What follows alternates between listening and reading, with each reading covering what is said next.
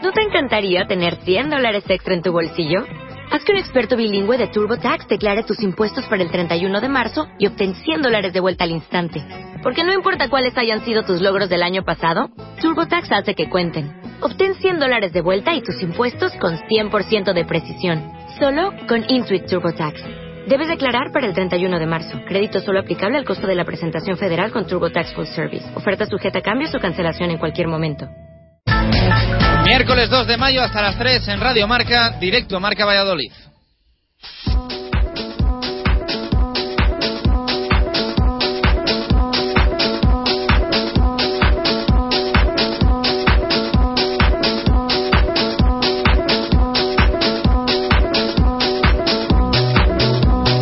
¿Qué tal? Buenas tardes. Parece lunes tras el festivo de ayer martes, pero es miércoles y no queda tanto para el fin de semana. Vivimos jornada futbolística en la primera división estos días, no de la Liga Adelante, pero espera un más que intenso mes de mayo en la segunda división, en la categoría de plata, y tocará jugar martes, miércoles o jueves. De hecho, el próximo miércoles se jugará esa media hora pendiente entre Cartagena y Celta en Cartagonova, que puede ser, esperemos que no, trascendental para lo que ocurra con el ascenso del Real Valladolid.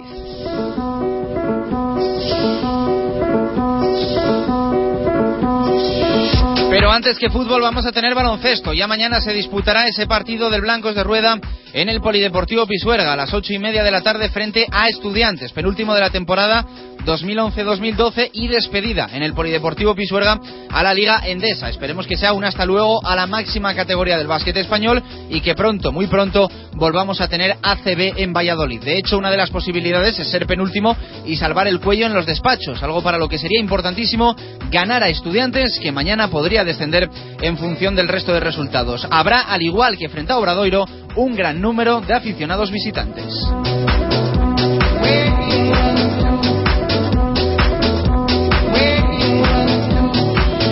Partido importante en el Polideportivo Pisuerga y también en Riazor el próximo domingo para el Real Valladolid. Ayer volvió a los entrenamientos el equipo de Miroslav Jukic y hoy de nuevo se ha ejercitado en los anexos del nuevo Estadio José Zorrilla. Con casi todos disponibles para el técnico serbio, a excepción de Fernando Varela, el equipo prepara la visita al líder, al Deportivo de La Coruña, que sí tendrá ausencias destacadas como las de Coloto o Bruna Gama. Es un partido fundamental, pero la buenísima racha del Pucela invita al optimismo. 6 victorias consecutivas, o lo que es lo mismo, 18 puntos de 18 posibles. El Celta, perseguidor de los blanquivioleta, viaja a Sabadell para medirse el sábado a las 6 de la tarde a los de Lluís Carreras en la Nova Creual.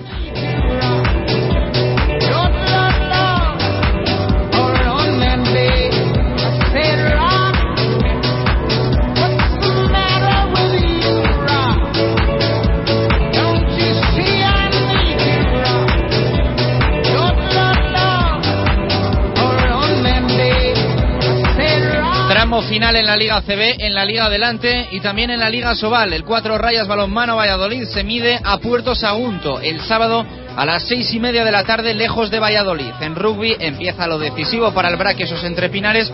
Primer asalto por el título de la Liga Renfe, también el sábado a las 6 de la tarde en Pepe Rojo frente a Guecho Artea. Y en tercera división, el Real Valladolid B se aseguró ayer plaza en el playoff de ascenso a segunda división B y el domingo en los anexos podría certificar la primera plaza.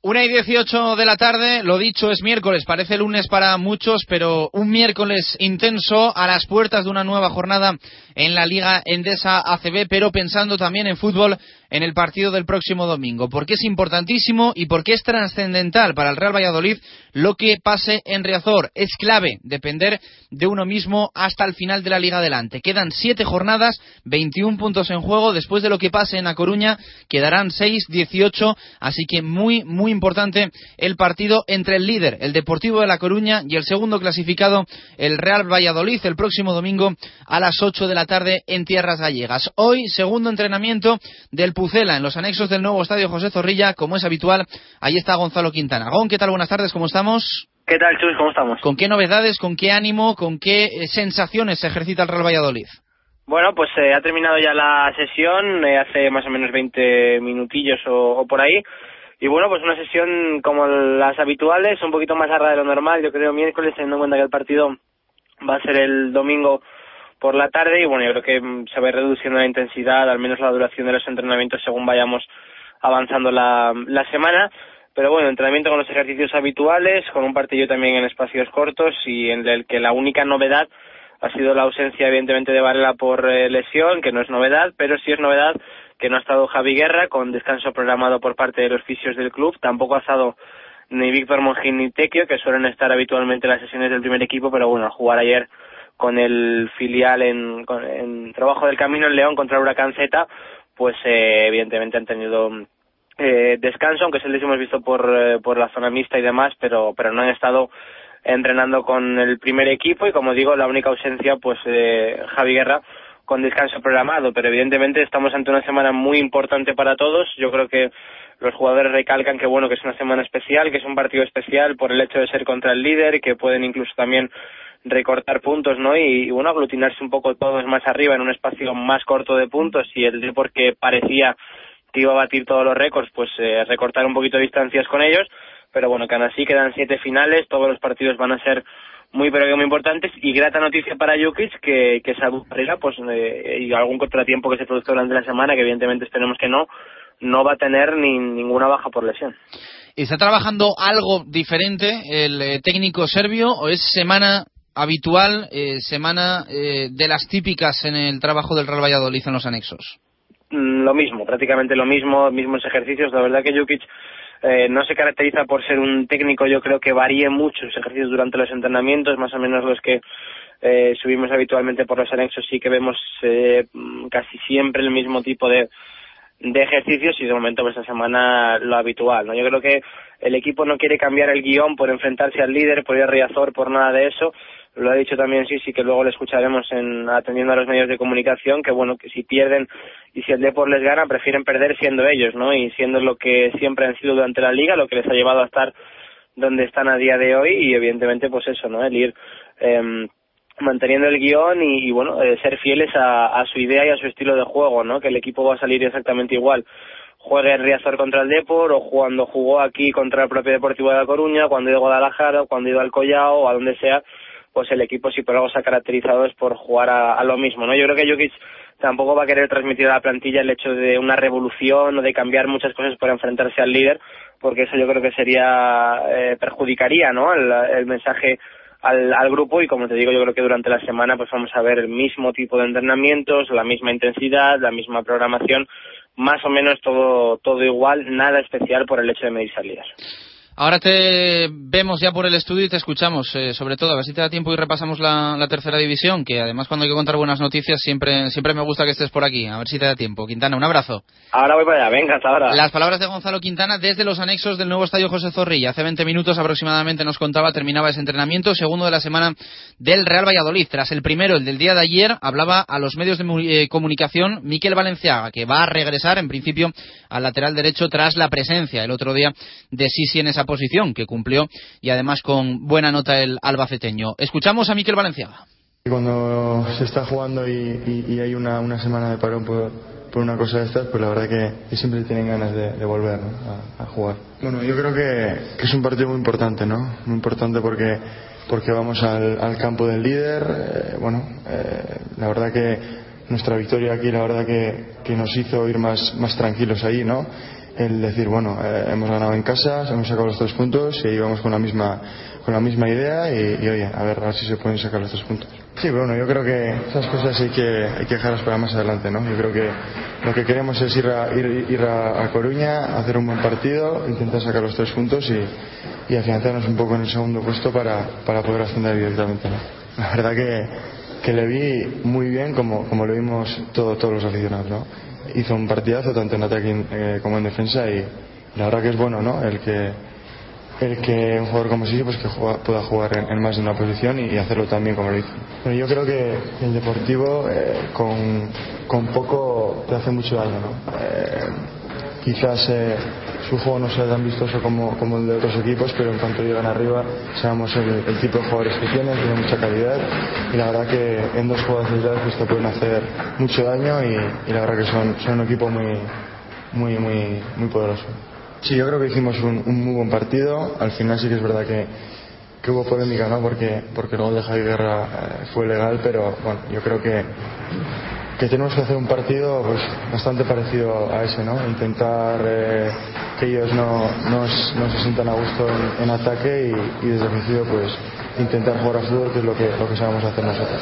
Las palabras de Miguel Valenciaga, analizando ya un poco ese partido del próximo domingo frente al Deportivo de La Coruña y alabando también la actuación de Sisi el pasado sábado en el nuevo Estadio José Zorrilla, en ese partido frente al Cartagena, actuando como lateral derecho. Vamos a conocer también cómo está el Deportivo de La Coruña, el líder, el equipo gallego que perdía en Almería el pasado fin de semana y hace que llegue con, entre comillas, alguna urgencia de tener que sumar para que no entren los nervios. El margen que tiene ahora mismo es importantísimo. Todos tenemos en mente, sobre todo en Valladolid, en La Coruña, que el Celta tiene que jugar esa media hora pendiente en Cartagena, pero el margen, el colchón que tiene el equipo de José Luis Oltra es bastante importante. Jesús Sobrino, ¿cómo está el Depor? ¿Qué tal? Buenas tardes. Hola, Chus, buenas tardes. El Depor está muy bien en la clasificación, es el líder de la tabla con esos 5 puntos de ventaja sobre el Valladolid, pero esta semana está siendo un poco distinta a las otras, y es que el conjunto blanquiazul perdía ante el Almería y se han disparado algunas alarmas, sobre todo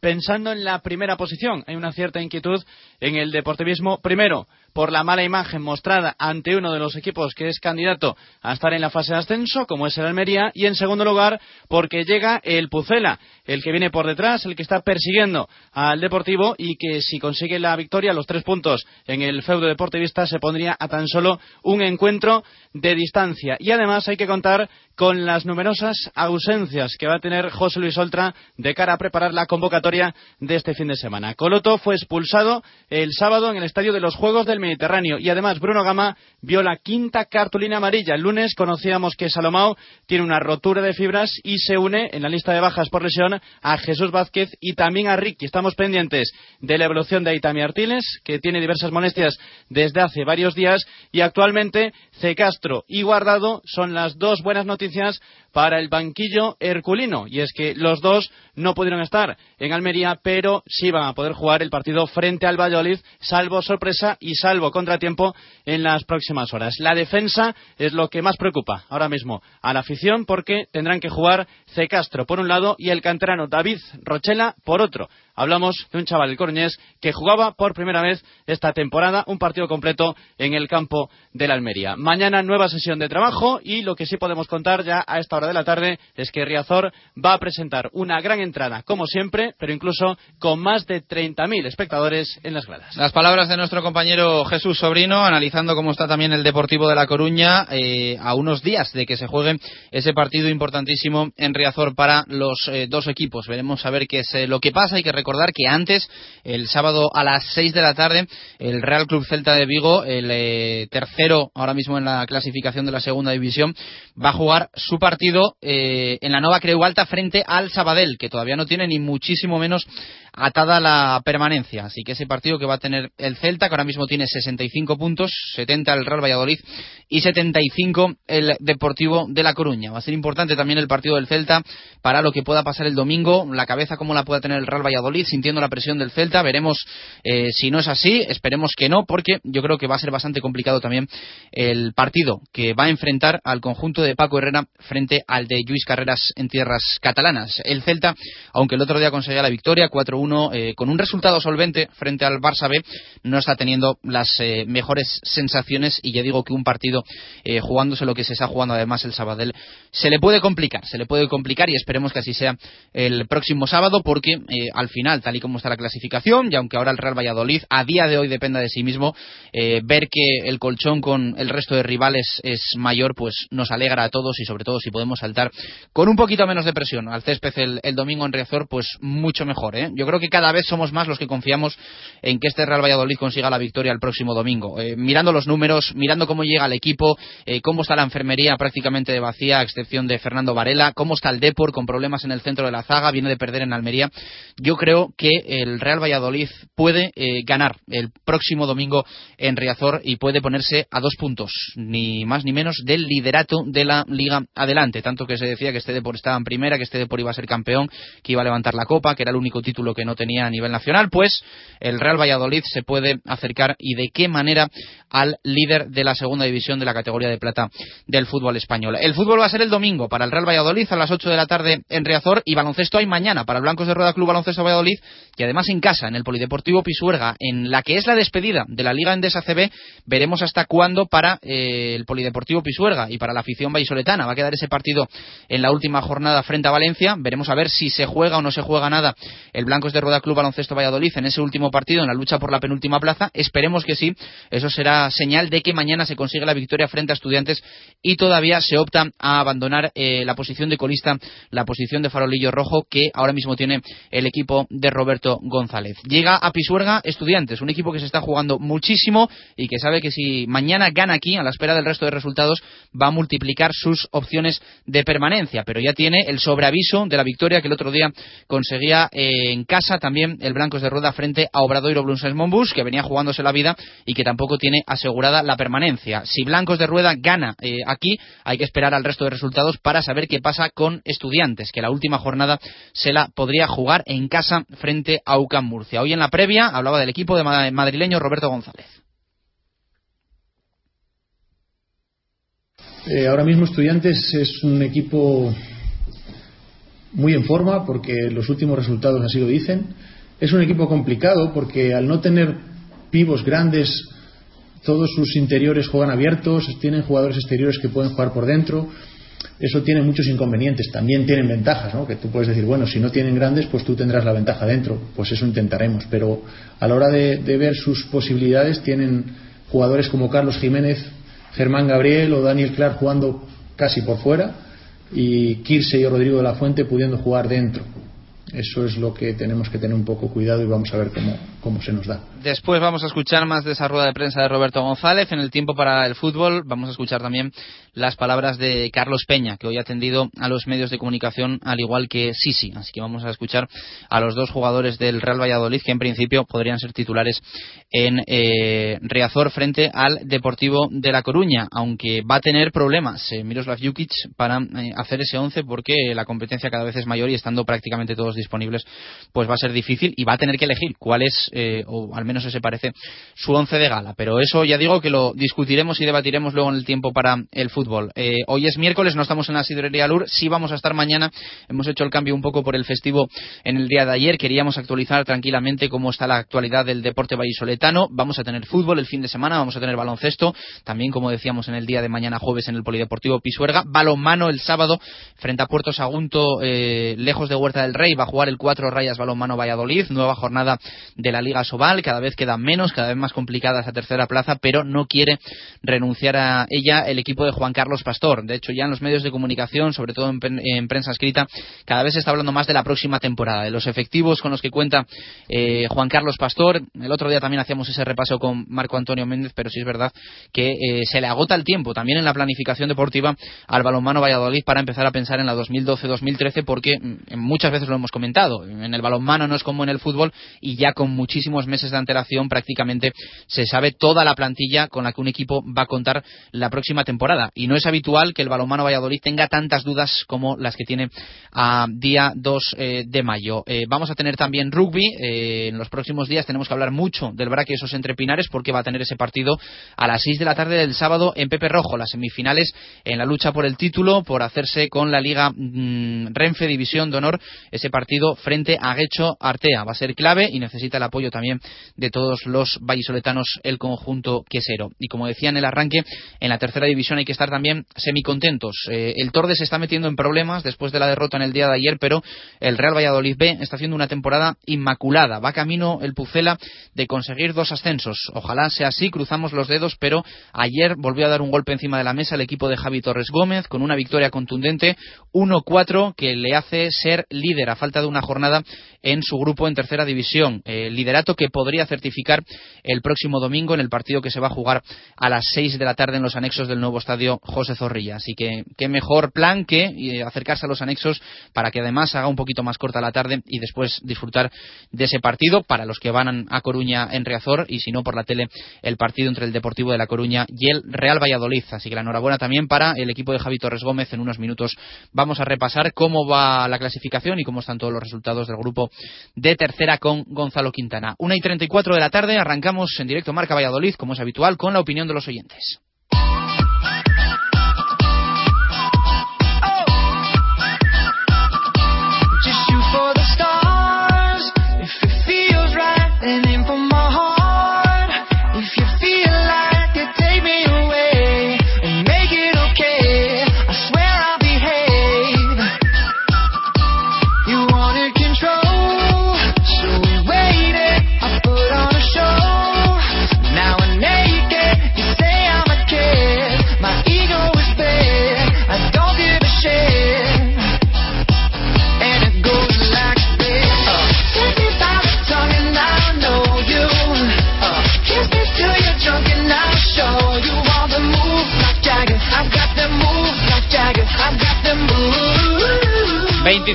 Para llegar a las 2 en punto de la tarde hasta las 3. Vamos a estar en directo Marca Valladolid actualizándote cómo está el deporte vallisoletano. Diego Rivera, ¿qué tal? Muy buenas, ¿cómo estamos? Hola, ¿qué tal? Buenas tardes. ¿Qué tal ha ido el día festivo? Bien, muy bien. Bastante interesante para cargar otra vez pilas y empezar una mini semana de nuevo que ya la verdad es que nos plantamos en el fin de semana en un abrir y cerrar de ojos. Mañana tienes ya baloncesto en el Polideportivo Pisuerga, ¿no? Sí. La lucha para los Blancos de Rueda por la penúltima plaza y por la permanencia, y también, entre comillas, por la penúltima plaza para Estudiantes, aunque ellos están pensando más en la salvación que no en ser farolillo rojo. Sí, el último partido, hay que recordar, de Blancos de Rueda en Valladolid en este año. Puede que el último partido en ACB en un tiempo también.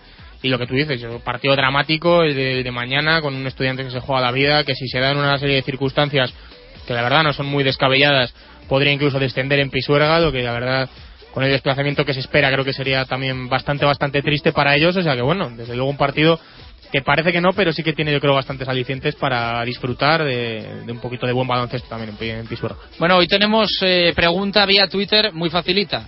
¿Quién crees que es el favorito para el partido del próximo domingo? A día de hoy, entre el Deportivo de La Coruña y el Real Valladolid.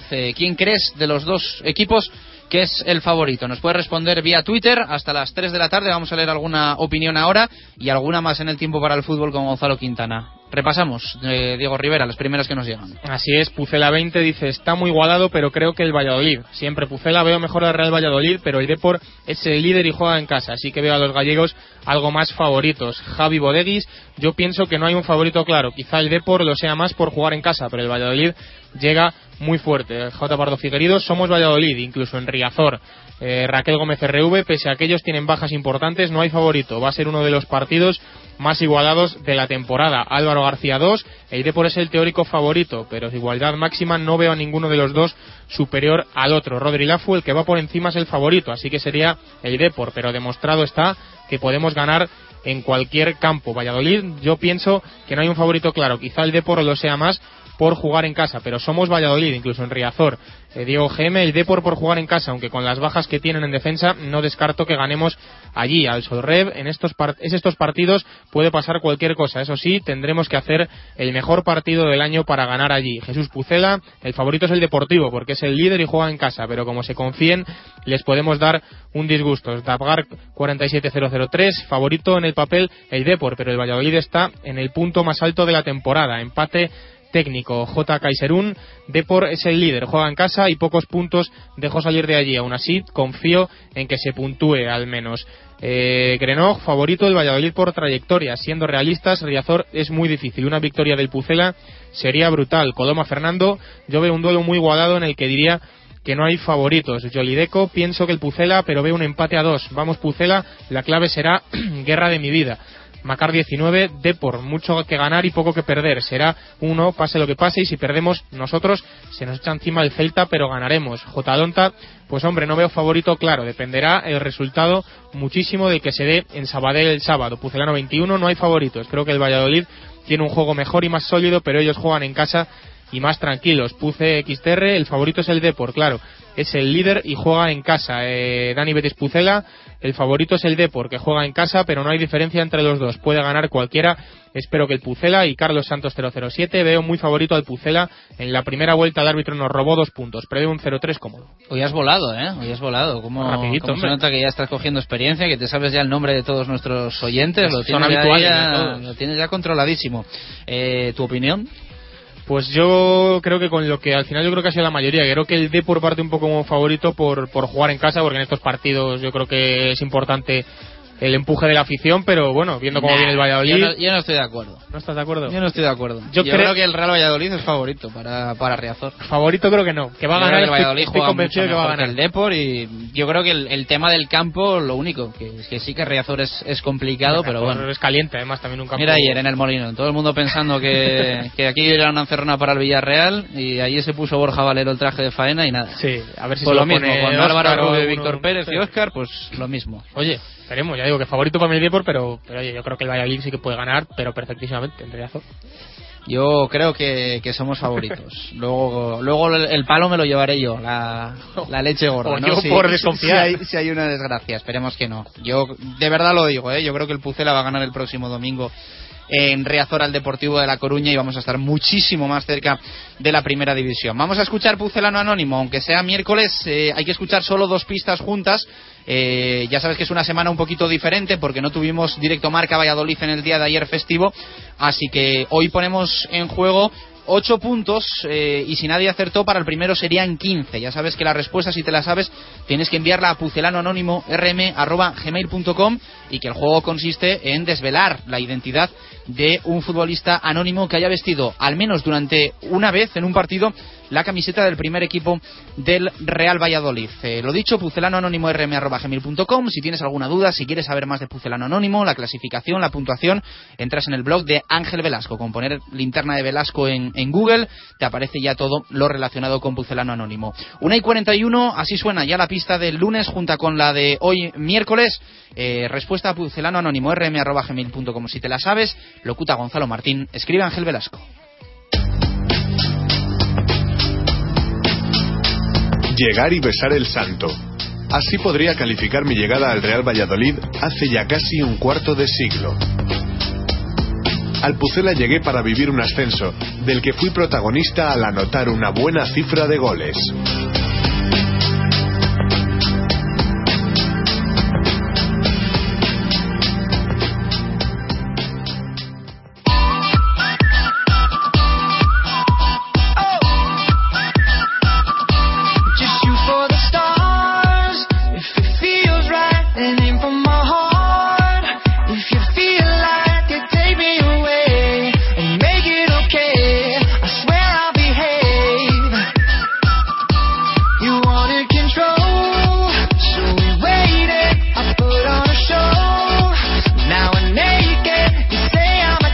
Y 42 de la tarde, me avisa Gonzalo Quintana que está Álvaro Rubio respondiendo a preguntas en marca.com, así que todo el mundo que quiera que vaya a la web y que le envíe su pregunta al jugador riojano del Real Valladolid. Venga, vamos a leer alguna que le hacen a Álvaro Rubio.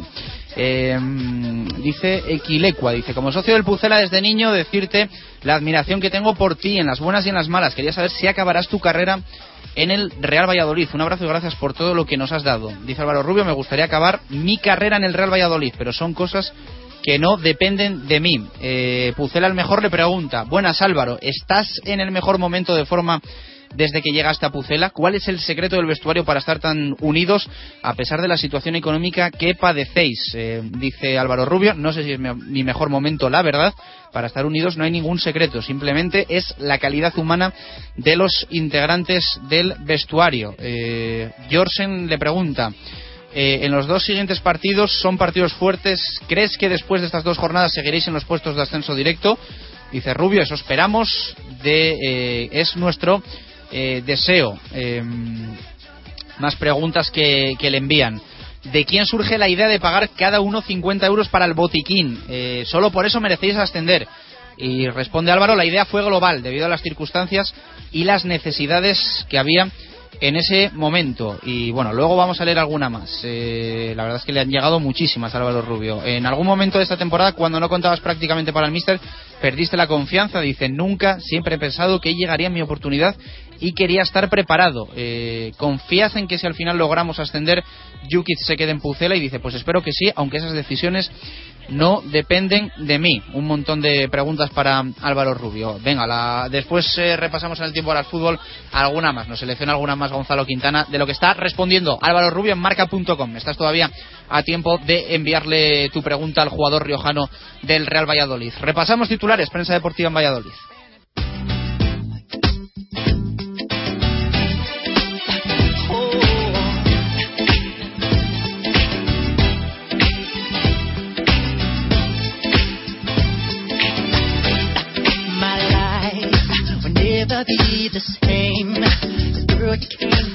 Marco Antonio Méndez, ¿qué tal? Buenas tardes, ¿cómo estamos? Buenas y marcadas tardes, Chus, buenas tardes de nuevo. ¿Le has enviado tu pregunta a Álvaro Rubio en marca.com? No he entrado, no pienso que vaya a entrar, al menos en los próximos minutos. Tengo otras obligaciones superiores que realizar. Pues hay que hacerle la pregunta a Álvaro Rubio. Luego le enviamos una a nosotros, que la piense también Gonzalo Quintana, y ahora se la enviamos. Mucho trabajo le estoy dando a Gonzalo Quintana, se va a agobiar. Venga, vamos a repasar esos titulares de la prensa, Marco, empezando por las noticias relacionadas con el fútbol. Y en el diario El Mundo, el titular es Regreso al ojo del huracán, en clara alusión a la vuelta de Jukic a Riazor, donde estableció, desde luego, varios hitos deportivos importantes. Lo firma Chuchi Fernández. En el norte de Castilla, Antonio Encinas propugna en perfecto estado de revista para hablar de la situación del equipo blanquivioleta, sin sancionados y sin lesionados. En el diario Marca, Héctor Rodríguez habla también del Valladolid, pero con un enfoque diferente, puesto que es Valenciaga el que habla sobre la actuación de Sisi en el lateral derecho. Entre comillas, Sisi hizo el otro día un partidazo. Titulares para el fútbol y también un titular para el básquet y el Blancos de Rueda Club Baloncesto Valladolid en las páginas de El Mundo. A la Limón, Lolo Velasco y Juan Méndez rubrican una información en la que aportan también su parecer algunos de los compañeros de los medios de comunicación. Pero el titular base de esa información es Pascual en el ojo del huracán.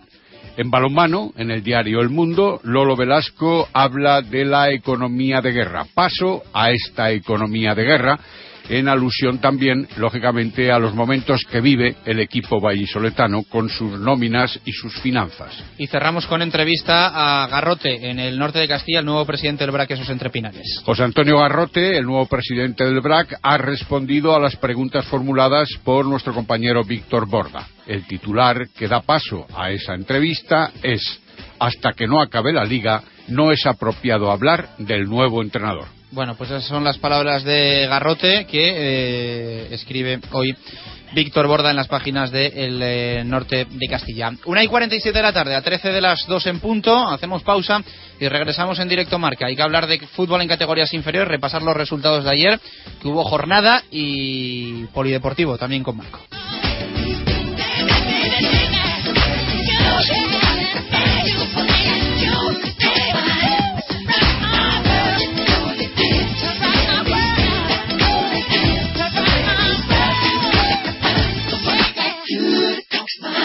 Radio Marca Valladolid, 101.5 FM.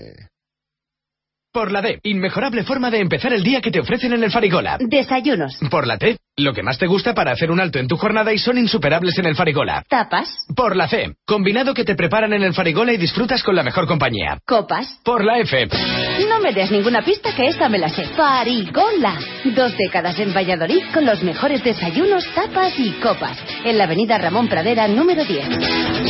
Para empezar, tortilla de bacalao. Después, bacalao al pilpil con pimientos del piquillo. Seguimos con chuletón a la parrilla y terminamos con un exquisito queso idiazábal acompañado de nueces y membrillo. Todo esto y toda la sidra que te apetezca beber por solo 28,5 € en la sidrería Lur. Con platos de carta, salones privados, terraza y un amplio jardín para disfrutar de una agradable copa. Lur es un lugar ideal para celebrar bodas, bautizos, comuniones o cualquier acontecimiento. Descubre la sidrería Lur en el camino de Zaratán sin número, junto al Estadio Zorrilla, donde el antiguo restaurante El Castillo. Sidrería Lur, 983-105-105. Los desayunos más completos en el rastro de Matito. Las tapas más sabrosas En el rastro de Matito, las copas mejor preparadas. En el rastro de Matito, en cualquier momento del día. Y para disfrutar del mejor fútbol, siempre el rastro de Matito. En Pío del Río Ortega 12, junto al Museo Caparrón. Directo Marca Valladolid. Chus Rodríguez.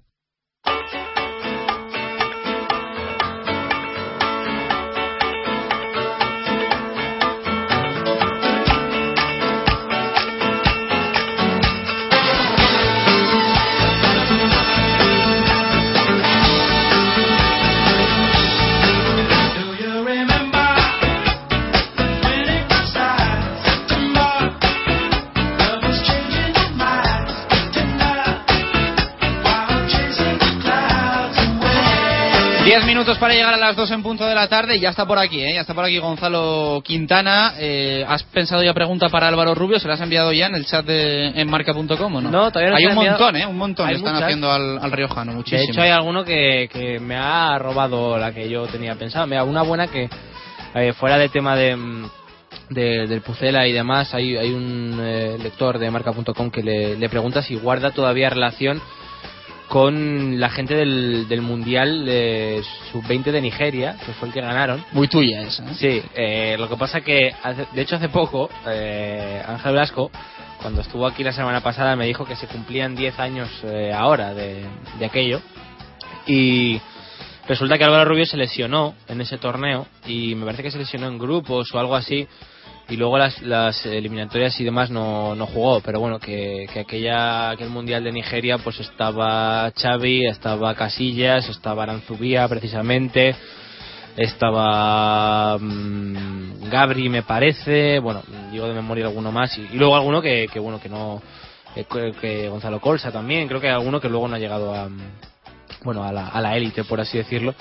Pero bueno, que le preguntaban si guardaba relación con alguna de esta de la gente del Mundial de Nigeria, y decía que prácticamente que no guardaba relación, que sí que se saludan cuando se ven y tal, pero que no guardaba relación. Pero bueno, que hay muchas preguntas y algunas muy muy buenas que le están haciendo al Álvaro Rubio. Sí, le preguntan si sigue el fútbol riojano, si le gustaría retirarse allí. Dice que nunca ha jugado en un equipo profesional allí, que no le importaría hacerlo porque le gusta mucho su tierra. Le preguntan también por el Albacete, si le gustaría volver al Albacete. Dice que tampoco le importaría, aunque en Valladolid está muy a gusto. Que se ponga una nota para esta temporada. Dice que nunca le ha gustado puntuarse. Y bueno, pues como decía antes, un montón de preguntas que están llegando también. Mira, le preguntaban antes, a ver si la encuentro, por el hecho de enfrentarse a Borja el próximo domingo en el partido de Riazor. Luego, ahora mientras repasas la tercera, busco la respuesta y te la doy. Curioso que ninguno de los dos mediocentros titulares ha sido profeta en su tierra. Ni Álvaro Rubio ha jugado nunca en un equipo riazano, ni Víctor Pérez nunca ha jugado en un equipo de Albacete. Es verdad. Ahí lo veo. Sí. ¿Cómo te quedas? Mira, dice que se siente al enfrentarse en un partido de máxima exigencia como el del Depor contra excompañeros como pueden ser Borja. Dice, son partidos en los que no hace falta motivación. Enfrentarte a un excompañero durante el partido se te olvida. Eso es lo que responde Álvaro Rubio. Y muchísimas más. Ya digo que todo el mundo que quiera leer la charla íntegra, la charla completa con Álvaro Rubio, entre www.marca.com, arriba ya lo ve, charla en estos momentos con Álvaro Rubio. Entráis y podéis ver todas las preguntas que le hacen, en su mayoría aficionados del Real Valladolid, aficionados blanquivioleta al jugador riojano. Quintana, buena jornada en tercera división ayer para el Promesas, mala para el Atlético Tordesillas. El Promesas se acerca al liderato, es líder y está a punto de confirmarlo en la última jornada que se va a jugar el próximo domingo, y el Torde nos da un poquito de miedo que se quede abajo, porque además con el tema de los arrastres, cuantas más posiciones arriba estés, muchísimo mejor. Sí, está claro, la cara y la cruz en la tercera, la situación del Promesas y del Torde, ¿no? Buena victoria espectacular del Promesas contra Huracán Z, además en un campo muy muy complicado que, bueno, según comentaban y demás los jugadores, la hierba estaba horrible. Y bueno, hat-trick de Tony, que lleva ya más de 10 goles este año en tercera división, lo cual, teniendo en cuenta que ha jugado de lateral la gran parte de la temporada, también algún partido de media punta, pero bueno, de lateral es una muy muy buena cifra. Resulta curioso también, se pueden hacer un montón de paralelismos, pero que el lateral izquierdo del Real Valladolid B siempre marca muchos goles. Antes era Pablo Gómez, que me parece que el año pasado también marcó más de 10 goles, y este año Tony, así que bueno, es una posición que en el Real Valladolid B por historia, o bueno, pues durante los dos últimos años al menos da muchos goles. Y como digo, victoria 1-4, que unido al pinchazo de la Cultural, la derrota contra el Villarreal 1-0, pues hace que la Cultural ya tenga imposible ser líder. Es líder el Promesas con 82 puntos y está la Cultural cuarta, que ojo cómo se ha desinflado en las últimas jornadas el equipo de Luis Tembranos con 76 puntos, y el Promesas sería campeón ya de no ser por la victoria del Ávila, el Ávila que ganó ayer 0-2 contra la Ponferradina B y está a 4 puntos, quedan 6 por jugarse, pero teniendo en cuenta que la próxima semana el Real Valladolid B juega contra el Astorga, que es el tercer clasificado, y el Ávila en casa contra el Numancia, bueno, podría valerle incluso el empate, pero bueno, ganando el próximo partido el Promesas en casa el domingo a las 6 de la tarde contra el Atlético Astorga, que es el tercero, pues sería campeón del grupo octavo de la tercera división, lo cual es una excelente noticia y bueno, confirma que yo creo que la labor de Javi Torres Gómez al frente del filial, e incluso podemos extrapolar al frente de la dirección de las categorías inferiores de la cantera, pues está siendo, la verdad es que muy muy buena, y el equipo está firmando unos números muy buenos, y esto ya es una opinión personal, para mi gusto, incluso teniendo a lo mejor un peor equipo en cuanto a nombres que otros años, y sobre todo también más barato en cuanto a salarios. Qué importante la dinámica en este tramo final, ¿eh? ¿Cómo está la Cultural y Deportiva Leonesa para mal y cómo está el Promesas para bien? Sí, la Cultural muy mal, ¿no? También es verdad que el calendario era un poco engañoso, ha tenido que descansar de por medio, tenía un partido aplazado, se enfrentaba a la Virgen del Camino, se enfrentaba ahora al Villaralbo, tenía partidos complicados. Pero bueno, la verdad es que se ha hundido, ¿no? El equipo de Luis Sembranos todavía puede aspirar a ser segundo, pero ha estado gran parte de la temporada como líder. Pero se puede quedar sin playoff también, ¿no? Si no me equivoco. Puede quedar sin playoff, sí. Está cuarto ahora mismo con 76 puntos. Quinto es Benvibre con 75 y sexto Villalbo con 75. Pero bueno, a la Cultural le queda Salmantino en casa y Burgos Promesas 2000 fuera. Todo hace pensar que el Burgos Promesas 2000 ya va a estar descendido, y que el Numancia B, pues al ser un filial que está en media tabla no se va a jugar nada, tiene pinta de que va a sumar 6 de 6 la Cultural, y que a lo mejor pues si el Promesas gana a la Astorga puede adelantar a la Astorga, incluso al Ávila, que también le queda Numancia B, y le queda también al Ávila, a ver, espera que mire el otro, Huracán Z, así que bueno, yo creo que la Cultural puede ser segundo si no la lía de aquí al final, pero sí que es verdad que la dinámica de la Cultural ha sido muy mala y la del Promesas espectacularmente buena, ¿no? Yo creo que como decía antes, que gran mérito para Javi Torres Gómez, que ha dotado al equipo de carácter, de competitividad, sobre todo fuera de casa. El Promesas el año pasado era un equipo que fuera de casa le costaba muchísimo ganar, de hecho muy poquitas victorias fuera de casa, sobre todo contra los equipos de la parte alta, y este año el equipo, lo hemos dicho muchas veces, que ha competido en Villaralbo, ha competido contra la Cultural, ha ganado en Ávila, o sea, espectacular la temporada de los chicos de Javi Torres Gómez, que a ver si le ponen la guinda, ¿no? O el colofón, que puede ser pues ascender el año que viene a la segunda división B. ¿Qué más comentamos de la tercera división? Hay que apuntar que esa penúltima jornada se va a jugar domingo a las 6 de la tarde, el partido en los anexos, además para el Real Valladolid B.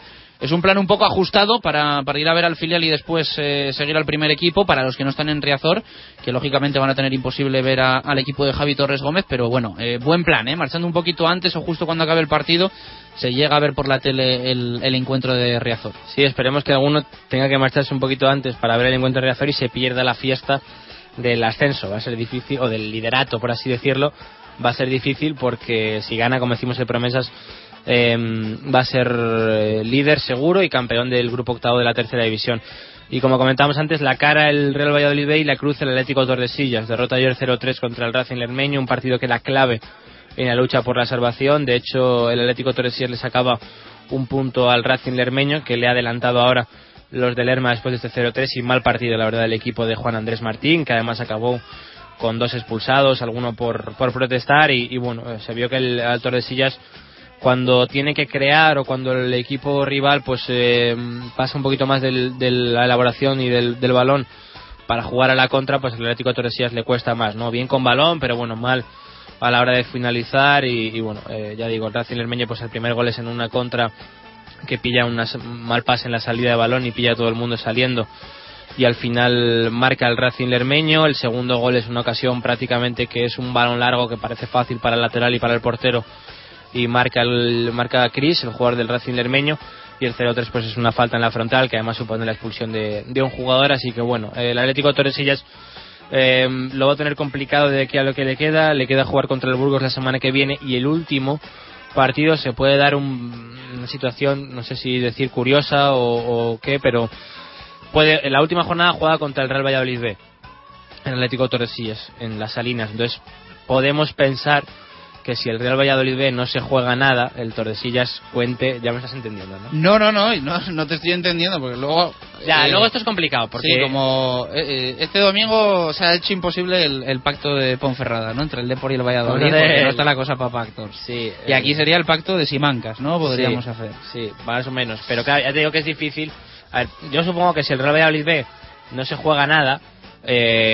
sacará evidentemente jugadores que menos minutos hayan tenido durante la temporada, es decir, que puede presentar una alineación además con más suplentes o incluso subir a gente del juvenil.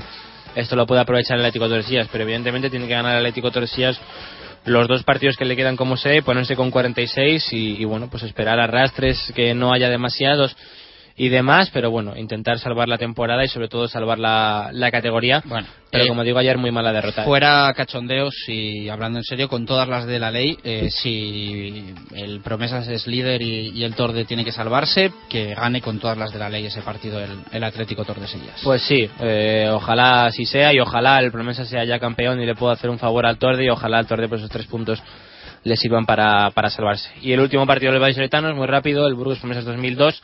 Iscar 2, lo decimos siempre, temporada plácida ya para el Iscar, octavo clasificado con 58 puntos, temporada prácticamente hecha para el equipo de Javi Gallego, muy buena temporada una vez más del equipo iscariense. Apuntado, Quintana, después te escuchamos en el fútbol, vamos a escuchar a Peña, a Sisi, ¿no? Y nada más. Sí, vamos a hablar un poquito más de la actualidad del Pucela, también del Depor y bueno, pues la previa ya empezando a hacer del partido el próximo domingo. Hasta luego. Marco, hay que hablar de tenis de mesa, del Collosa. No está siendo una temporada para disfrutar, ¿no? Para los chicos y chicas de Inmagato, y en este tramo final con complicaciones y con el descenso muy cerquita. Con el descenso, para ser precisos y exactos, en la superdivisión masculina. En realidad, el Collosa se ha sustentado en estos últimos años gracias a los grandes éxitos del equipo de la categoría Superdivisión Femenina, pero también, después de la temporada pasada, lograron un éxito para este humilde club como era el ascenso de la Superdivisión Femenina.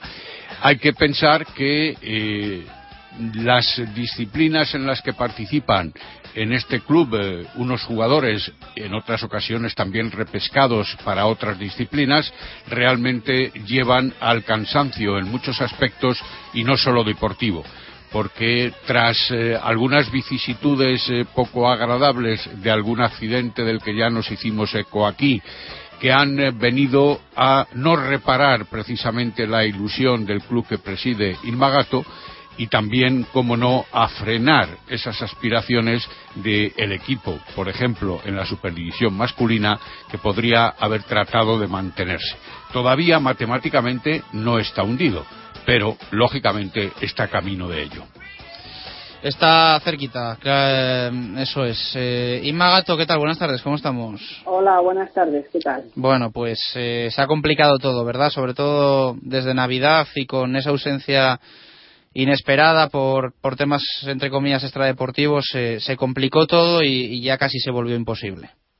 Hombre, indudablemente lo de Guanas fue un palo muy gordo. Primero, como sabéis, a nivel personal y anímico, perjudicó muchísimo al club, porque aquí este chaval lleva 5 años con nosotros y el tema personal es muy importante, somos como una gran familia. Entonces eso nos achacó mucho, desanimó mucho a los chavales. Nosotros cuando planificamos el ascenso, o sea, cuando subimos a Superdivisión, la verdad es que no era un ascenso programado y buscado. Teníamos el mismo equipo, llevamos teniendo el mismo equipo 5 años y eran críos de Jaime Alejandro de la Cantera y sí, con Juan, que era... Bueno, se subió, sabíamos, y no planificamos más, o sea, que sabíamos que íbamos un poco de cenicienta. Pero la verdad es que empezaron a funcionar muy bien, llevábamos ya 3 partidos ganados, habíamos ganado a Liz Paliza allí. Y vamos, estoy convencida que si no pasa lo de Juan, nosotros no hubiésemos ido el equipo a bajar. Incluso yo diría que podríamos haber estado ahí cómodamente. Esto surgió así y aún así, pues oye, tiramos de otro canterano, de Jorge González, que hicieron lo que pudieron y sabíamos que era complicado. los equipos en tenis de mesa se forman tres jugadores, entonces es importantísimo. Si tu número uno falla, pues no es como en otros deportes que no absente y se nota menos. Aquí es pues el 80% del partido. Aún así están jugando muy bien.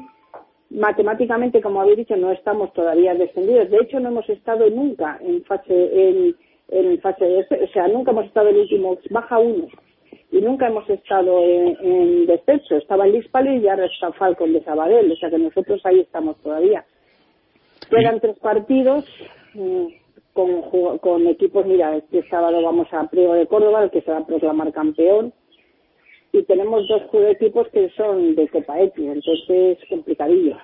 La cara, Inma, buenas tardes, es sin embargo el equipo femenino, como ha venido sucediendo en estos últimos años. Digo la cara positiva, evidentemente. Sí, no, las chicas fenomenal, vamos, increíble, muy bien, muy bien. Ahí estamos, también jugamos en Priego, coincide que vamos a jugar tanto chicos como chicas este fin de semana a Priego de Córdoba, a los 3,000 y pico kilómetros de cochecito. Puesto vamos por el club. Sábado, sí, vamos el mismo sábado, juegan los chicos el sábado, el domingo por la mañana las chicas y vuelta para casa.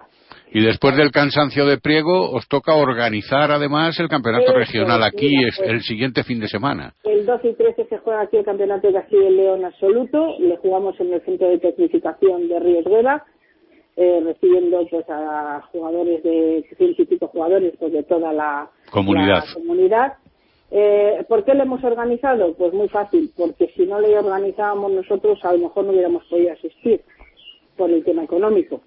Y claro, nosotros somos claros favoritos a poder quedar campeones, pero la situación está como está y a lo mejor haber trasladado a 15 personas a otro sitio un fin de semana, pues no nos lo hubiéramos podido permitir.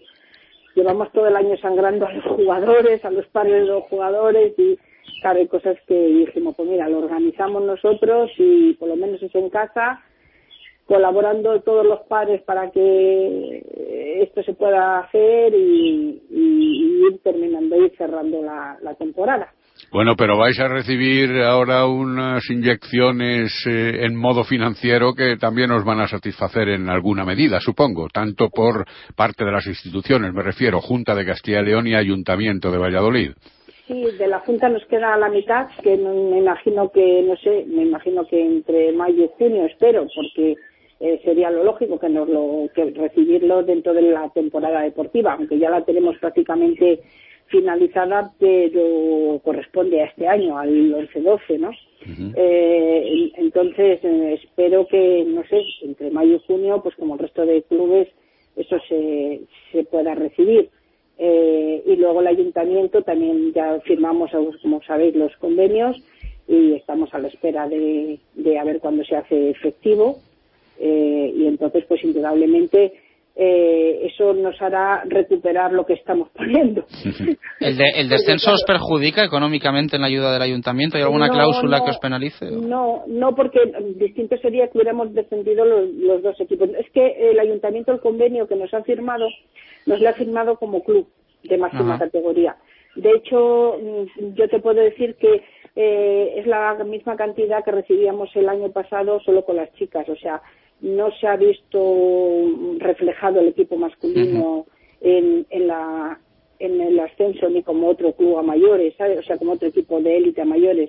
Entonces, en ese aspecto, no. De hecho, era uno de los problemas que tenemos, que si hipotéticamente nos mantuviésemos, luego si íbamos a ser capaces de poderlo llevar a cabo, porque este año ha sido mucha paliza, muchos viajes, muchos kilómetros, demasiados kilómetros, y no sé hasta qué punto compensa. Y como todo el mundo sabemos, nos tendremos que ir reciclando. Yo fui una de las que le comenté incluso allí en el ayuntamiento que la exigencia tampoco ahora por parte de las instituciones puede ser la misma que hasta ahora, ¿no? Porque claro, habrá muchas medallas que hemos traído porque hemos asistido a ligas y a torneos que ahora tendremos que renunciar a algo. Bueno, pues es la situación. Desgraciadamente, además, como decías tú, lo de organizar torneos, ser anfitrión para no tener que pagar los gastos de desplazamiento, cada vez lo estamos viendo más, no solo en el tenis de mesa, sino también en otros deportes y en otros clubes de Valladolid. Inma, muchas gracias como siempre por atendernos, un fuerte abrazo y a ver si sobra el milagro, ¿eh? Y mantenemos esa categoría en los chicos. Un abrazo. No, muchas gracias. Bueno, pues las palabras de Inma Gato, una de las responsables de este Collosa tenis de mesa. 2:09 de la tarde, lo decía antes, vamos a hablar mucho en los próximos días también de rugby, de esa eliminatoria que va a tener el Braquesos Entrepinares en la lucha por el título de la División de Honor de la Liga Renfe. De hecho ha convocado una rueda de prensa el BRAC para mañana, para anunciar un poco los actos que van a tener este fin de semana, centrados en tema de cantera y también en ese partido frente a Guecho Artea, que se va a jugar en Pepe Rojo a las 6 de la tarde del sábado. 2:09, vamos a hacer una pausa y regresamos. Balonmano, básquet y fútbol hasta las 3, aquí en Directo Marca, en Radio Marca Valladolid. Radio Marca Valladolid, 101.5 FM. Los desayunos más completos en el Rastro de Matito. Las tapas más sabrosas en el Rastro de Matito. Las copas mejor preparadas en el Rastro de Matito. En cualquier momento del día. Y para disfrutar del mejor fútbol, siempre el Rastro de Matito. En Pío del Río Ortega 12, junto al Museo Cabarrón. Si hay algo imprescindible en Valladolid es descubrir la Viña de Pachi, un restaurante único, tradicional y creativo, donde la gastronomía se disfruta en cada plato. Las cocochas, el rape, el besugo al horno y un sinfín de pescados frescos y de temporada forman parte de una carta con personalidad a la que sumar un servicio y una atención que diferencia a la Viña. Un lugar inigualable para celebrar comidas y cenas de empresa o cualquier evento especial. La Viña de Pachi, en la calle Rastrojo número 9 de Valladolid. Reserva de mesas en el 983 34 10 18. Por la D, inmejorable forma de empezar el día que te ofrecen en el Farigola. Desayunos. Por la T, lo que más te gusta para hacer un alto en tu jornada y son insuperables en el Farigola. Tapas. Por la C, combinado que te preparan en el Farigola y disfrutas con la mejor compañía. Copas. Por la F, no me des ninguna pista que esta me la sé. Farigola. 2 décadas en Valladolid con los mejores desayunos, tapas y copas. En la avenida Ramón Pradera, número 10. Yo nunca fui pequeño. Con 10 años sacaba 3 cabezas a los de mi clase. Todos me señalaban con el dedo porque me veían diferente. No podía ni heredar la ropa de mi hermano. Me sentía como si fuera de otro planeta. Pero, por suerte, descubrí el balón naranja. Planeta Básquet. Toda la actualidad del baloncesto todos los miércoles de 3 a 4 en Radio Marca. La radio que hace afición. Directo Marca Valladolid. Chus Rodríguez. Directos al balonmano. Marco Antonio Méndez. 2:11 de la tarde, tiempo de balonmano en Directo Marca Valladolid. Lo primero, pulsamos F5 en la actualidad del 4 rayas, preparando partido el equipo de Juan Carlos Pastor frente a Puerto Sagunto. Nueva jornada de Liga Sobal para los vallisoletanos, sábado 6:30 de la tarde.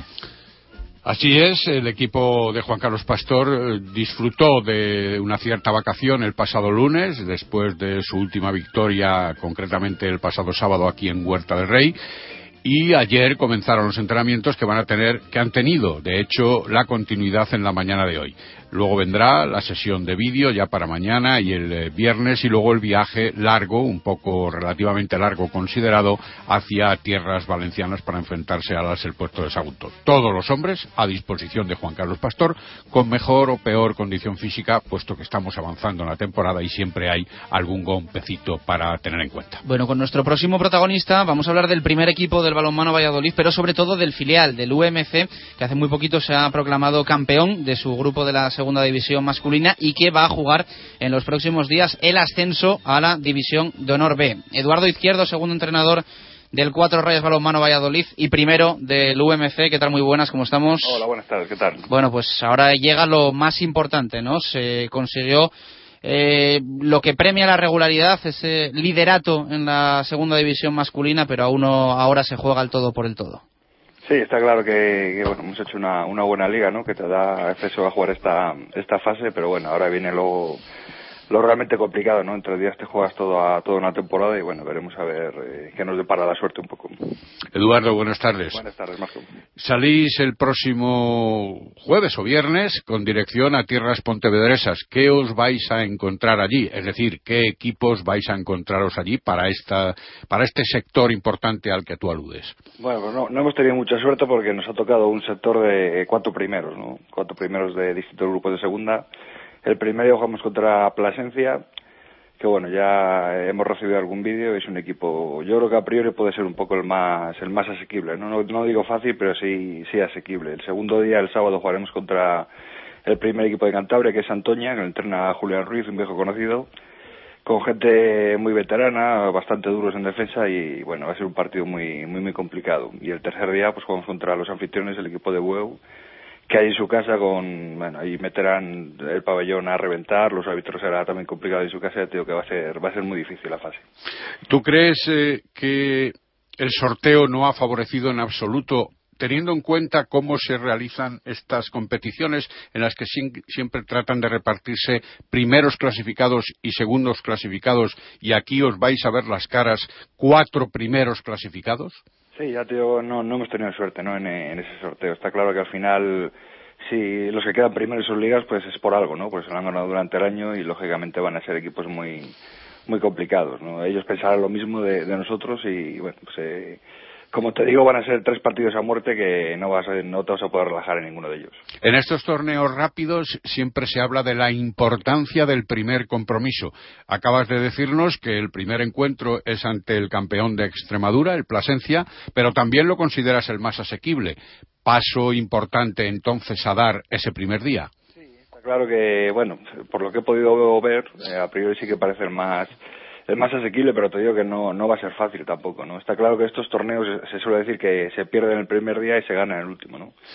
En torneos tan cortos, como pierdes el primer día, pues ya tienes no tienes margen de maniobra, ¿no? Y lo normal es que ya no consigas el ascenso, ¿no? Ya dependerás de triples empates, de la verás, de cosas muy difíciles, ¿no? Entonces está claro que hay que ganar el primer día, que también es el más complicado para todos los equipos, porque llegas de viaje, empiezas la competición, siempre suele estar un poco despistado y suele ser partidos un poco raros. Para conseguir esta presencia de este fin de semana en tierras pontevedresas, dejasteis, por lo que respecta a Valladolid, en la cuneta, por decirlo de algún modo y sin sentido peyorativo, al Arroyo, al Delicias y a la Universidad de Valladolid. ¿Se podría establecer una comparación por situarnos entre estos equipos que vais a tener como Plasencia, Santoña o Bueu con los que he mencionado de Arroyo, Delicias o Universidad de Valladolid en cuanto a categoría, competitividad, tipología de los equipos, etcétera? Bueno, siempre es difícil las comparaciones, ¿no? Pero bueno, sí que Arroyo, digamos que es, en cuanto a nivel de calidad, yo creo que se puede asemejar a estos equipos, ¿no? Sobre todo el del primer día, pues yo creo que sí que es un equipo además parecido que combina un poco de veteranía y juventud con Arroyo. Yo te digo, Plasencia sí que se puede asemejar bastante. Los otros equipos, pues bueno, Santoña, sobre todo que son gente ya bastante mayor, muy, muy veterana, muy perros viejos, como se suele decir. Uh-huh.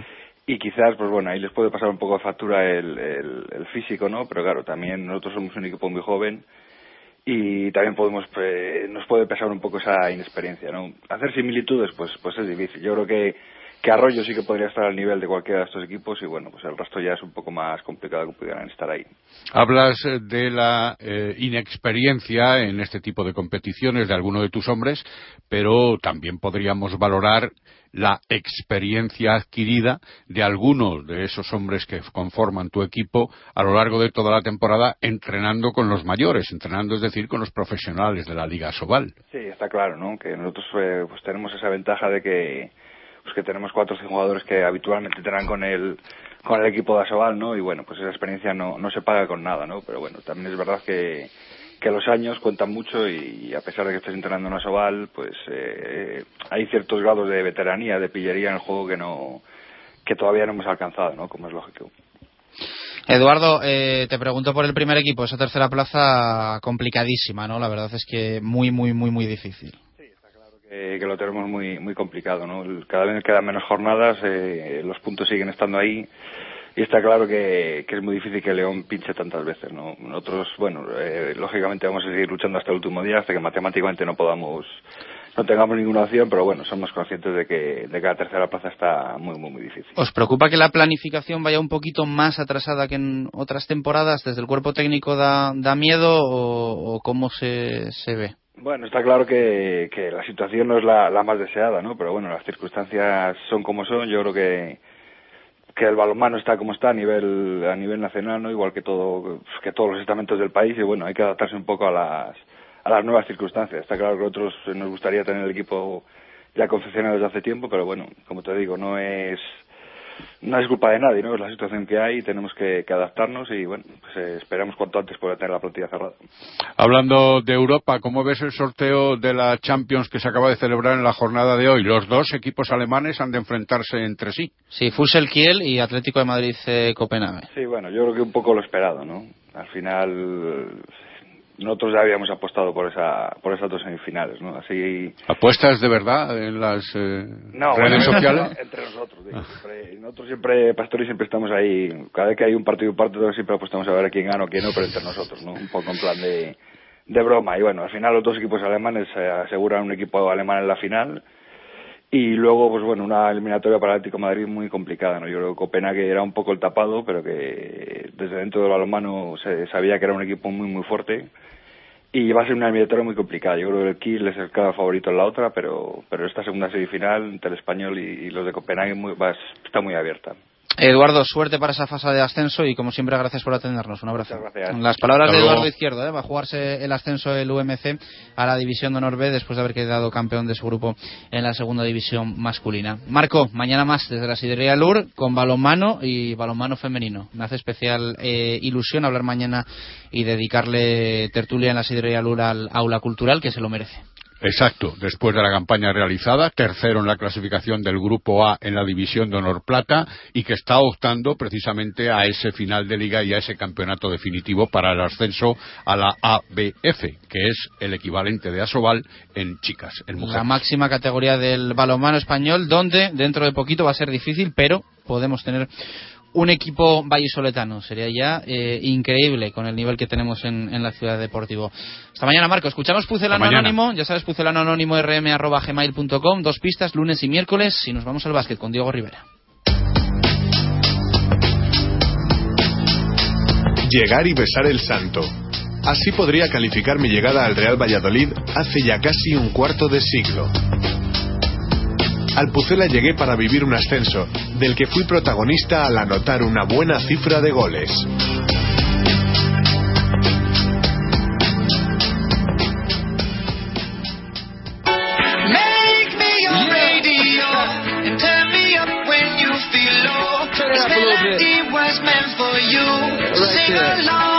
Directos al básquet. Diego Rivera. 2:21 de la tarde, hablamos de baloncesto, vamos a echar las cuentas para el descenso, vamos a hablar de los equipos que andan por ahí abajo, posibilidades cero del Blancos de Rueda Club Baloncesto Valladolid de salvar la categoría, pero sí alguna de ser penúltimo, y todas pasan por ganar mañana, de Diego, a Estudiantes en el Polideportivo Pisuerga, en ese partido que se va a jugar a partir de las 8:30 de la tarde. Así es, todo pasan por ganar a Estudiantes y no por ganar de cualquier manera, porque ya ahora mismo para optar a esa penúltima plaza solo podría empatar con el equipo madrileño, Blancos de Rueda, ya no podría superarle el número de victorias, o sea que habría que ir al basquetaveras particular. Recordar que en la ida, en el partido que se disputó en el Palacio de los Deportes de la Comunidad de Madrid, venció por 7 Estudiantes, o sea que mínimo el Blancos de Rueda tendría que vencer por 7 para ya tirar de basquetaveras general y otro tipo de cosas para optar a esa penúltima plaza. Si se ganara de más de 7 ya, pues estaría todo un poquito más cerca, o sea que ya digo, no es ganar de cualquier manera. Si el Blancos de Rueda gana por 1 a Estudiantes, pase lo que pase ya en la última jornada, pierda Estudiantes o gane Blancos de Rueda, ya no habría opción, porque repito, en caso de empate con el equipo madrileño, pues el basquetaveras particular evidentemente ganaría Estudiantes, o sea que bueno, pues también en ese aspecto el partido empieza con una desventaja de 7 puntos para Blancos de Rueda, podríamos decir. Bueno, se van a jugar más partidos y de eso depende que mañana Estudiantes pueda ser equipo también de LEP, la posibilidad es existe si pierde y se dan resultados en contra de sus intereses. Así es, si pierde esta jornada juega Fuenlabrada, que tiene 2 victorias más que Estudiantes ante Caja Laboral. Si perdiera Estudiantes, ya Fuenlabrada estaría matemáticamente salvado, pero quedarían todavía opciones tanto con Bluesense Monbús como con UCAM Murcia. El equipo de Santiago juega en casa, en Galicia, frente a Valencia, y Murcia recibe también en casa a Manresa. Si alguno de estos dos equipos pincha, pues aunque pierda Estudiantes, tendría todavía opciones para la última jornada, en la que, recordemos, hay un Estudiantes UCAM Murcia y un Bluesense Monbús y Zaragoza, o sea que todavía quedan hacer muchas cábalas. Es una victoria lo que separa a Estudiantes de la salvación, quedan dos partidos, lo que no se puede permitir es fallar en Pisuerga. Estudiantes este partido entre semana, porque ya el fin de semana sí que podría consumarse definitivamente su descenso. Ahora mismo,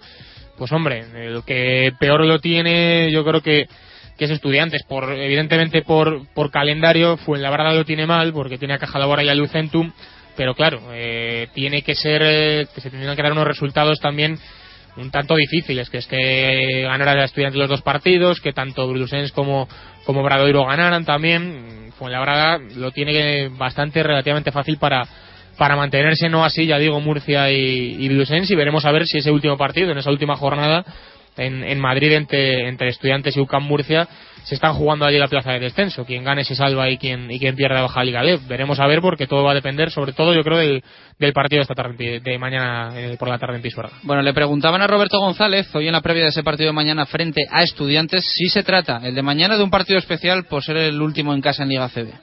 Bueno, pues es especial porque, exceptuando el partido de la selección que jugará en julio, hasta dentro de 5 meses, sea de la categoría que sea, no habrá baloncesto en Valladolid, ¿no? Entonces eso hay que disfrutar de un partido de máximo nivel, de un partido cargado de muchas connotaciones, ¿no?, como decís, y donde el rival pues seguramente se está jugando mucho o muchísimo, dependiendo de lo que suceda hoy. Va a ser Blancos de Rueda juez en la permanencia. Habla Roberto. Bueno, ya ha pasado otras veces, ¿no? Pasa que hay veces que eres el juez y no tomas parte porque pierdes o te ganan fácil y ya está, no tomas ninguna responsabilidad. Pero ha habido otras veces que, jugándote el descenso tú, pues hay equipos que juegan en casa y no ganan, o hay equipos que juegan en casa y ganan, como al Tau en su día, Granada, ¿no?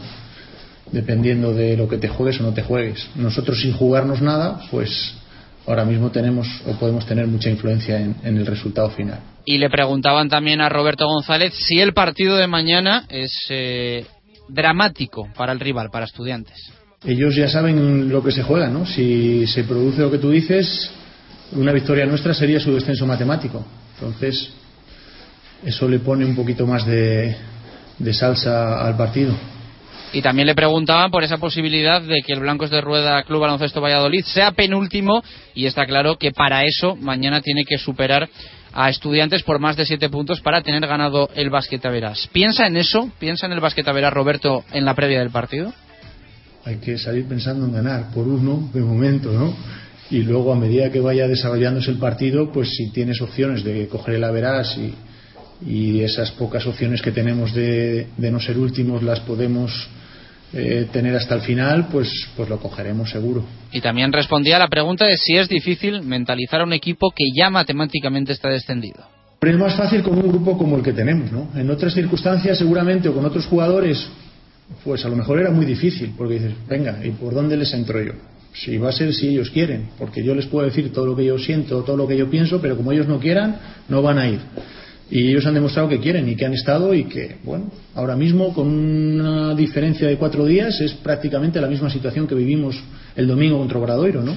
Nos jugamos lo mismo, el rival se juega lo mismo, que es mucho, y bueno, pues eso vamos a intentar. Lo que os decía el otro día, vamos a contraponer nuestro orgullo contra sus necesidades. Pues a lo mejor el orgullo puede más o no. Y explica Roberto las que, a su modo de ver, van a ser las claves del partido mañana. Ahora mismo Estudiantes es un equipo muy en forma, porque los últimos resultados así lo dicen. Es un equipo complicado porque, al no tener pibos grandes, todos sus interiores juegan abiertos, tienen jugadores exteriores que pueden jugar por dentro. Eso tiene muchos inconvenientes. También tienen ventajas, ¿no? Que tú puedes decir, bueno, si no tienen grandes, pues tú tendrás la ventaja dentro. Pues eso intentaremos, pero a la hora de ver sus posibilidades, tienen jugadores como Carlos Jiménez, Germán Gabriel o Daniel Clark jugando casi por fuera, y Kirse y Rodrigo de la Fuente pudiendo jugar dentro. Eso es lo que tenemos que tener un poco cuidado y vamos a ver cómo se nos da. Y le preguntaban también al técnico del Blancos de Rueda Club Baloncesto Valladolid si Estudiantes es muy distinto al Estudiantes de la ida, y esto respondía: sí, bueno, son muchos cambios los que han hecho y con mucha gente de calidad. Eso demuestra que todavía estén ahí con opciones de poder salvarse. Y a título individual le preguntaban por la figura de Luis Bullock, que tuvo también la posibilidad de venir al Blancos de Rueda Club Baloncesto Valladolid, o al menos eso se dijo en su día, y esto respondía Roberto: es un jugador más al que tienes que tener vigilado, ¿no? Porque igual puedes jugar 7 minutos y meter 0 puntos como hizo el otro día, o tirar y meter todo lo que tire, porque sabemos que es capaz de hacerlo. Ya veremos, pero como os digo, no es un equipo que esté pendiente o dependa solamente de Bullock, ¿no? Ellos tienen más jugadores de calidad. No nos olvidemos de Lofton, que ya tenemos experiencia además con él de perder un partido en su casa hace 2 años con un tiro en el último segundo. Y bueno, yo creo que no es solo Bullock. Y le preguntaban también por la afición, si cree que el otro día frente a Obradoiro y que mañana va a apoyar el equipo por el mero hecho de que los jugadores estén dándolo absolutamente todo. Hombre, yo creo que ha sido fundamental, ¿no? La gente no la vamos a pedir que estén contentas. La gente no puede estar contenta porque hemos descendido, eso lo sabemos todos. Pero la gente sabe apreciar el trabajo, el esfuerzo y el compromiso de la gente y de las personas que estamos ahí abajo, ¿no? Eso se palpa y se ve que cada día, no el otro día solo contra Obradoiro, cada día de los que hemos jugado aquí en nuestra casa, fuera también, pero eso no se ve, muchas veces no se ve, cada día hemos estado y hemos estado comprometidos y hemos dado todo lo que teníamos. ¿Y qué es lo que le dice Roberto, lo que le diría a la gente que se ilusiona conseguir en la Liga Endesa ACB con una salvación en los despachos? Y si realmente, le preguntaban también en una segunda pregunta, ¿cree que es factible que algo de esto pase? Yo es que soy optimista, pero soy realista siempre. Yo lo que puedo decir a la gente es que ahora mismo piense que somos equipos de LEP, porque es lo que somos. Que para mí personalmente el recuerdo del año que estuvimos en LEP fue un año maravilloso, porque el final fue bueno, también es cierto. Pero que todo lo que venga a partir de ahí sea mejor, pues es importante. Pero si te haces ilusiones de que vas a seguir en la ACB y luego tienes que ir a la LEP, a lo mejor no te sabes acostumbrar a eso. Hay que saber dónde estamos, lo que somos, y luego ya veremos lo que nos depara el futuro. Pero estas cosas que sí dicen que pueden pasar, de equipos cuyo presupuesto no permite ascender o que no permite mantenerse, ¿tú crees que realmente van a pasar, que son factibles este año? Bueno, yo creo que si un año son factibles es este, ¿no? Tal y como está la economía. Pero también hay años, los años anteriores, que siempre se decía, bueno, este año no pasa nada, porque seguro que uno no puede. Y al final siempre han podido. O también pasó un año que nosotros descendimos deportivamente y Bilbao, me parece que fue, no pudo estar en la categoría, ¿no?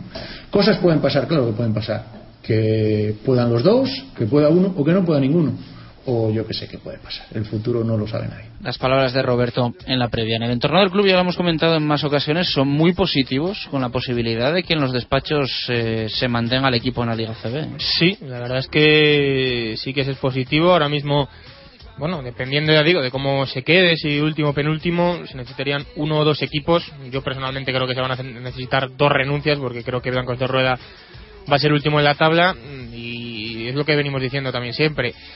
Son las cosas que siempre se dicen que pasan, que van a pasar, que este año sí que alguno va a tener problemas y nunca pasan. Sí que yo estoy de acuerdo con Roberto en que si un año puede un equipo tener dificultades económicas y que no tenga las ayudas por parte de las instituciones o por parte de inversores en el caso de patrocinios o cosas similares, es por la situación económica en la que se encuentra el país. Eso creo que está bastante claro, pero ya digo, yo creo que no se va a necesitar uno, sino que se van a necesitar 2 equipos que renuncien a la plaza, que alguno de Liga CB no pueda continuar allí y renuncie también a su plaza en la máxima categoría. No sé, yo no soy tan optimista como se es por parte del club. Creo que aunque se debe luchar y aunque se debe intentar también, como no, porque bueno, un equipo en Liga CB siempre gusta a todo el mundo, creo que también hay que ir empezando a plantearse ya y asumir que lo más probable es que Blancos de Rueda el año que viene compita en Liga LEB, y lo que veníamos diciendo cuando se consumó el descenso, tratar de la economía sanearla, tratar de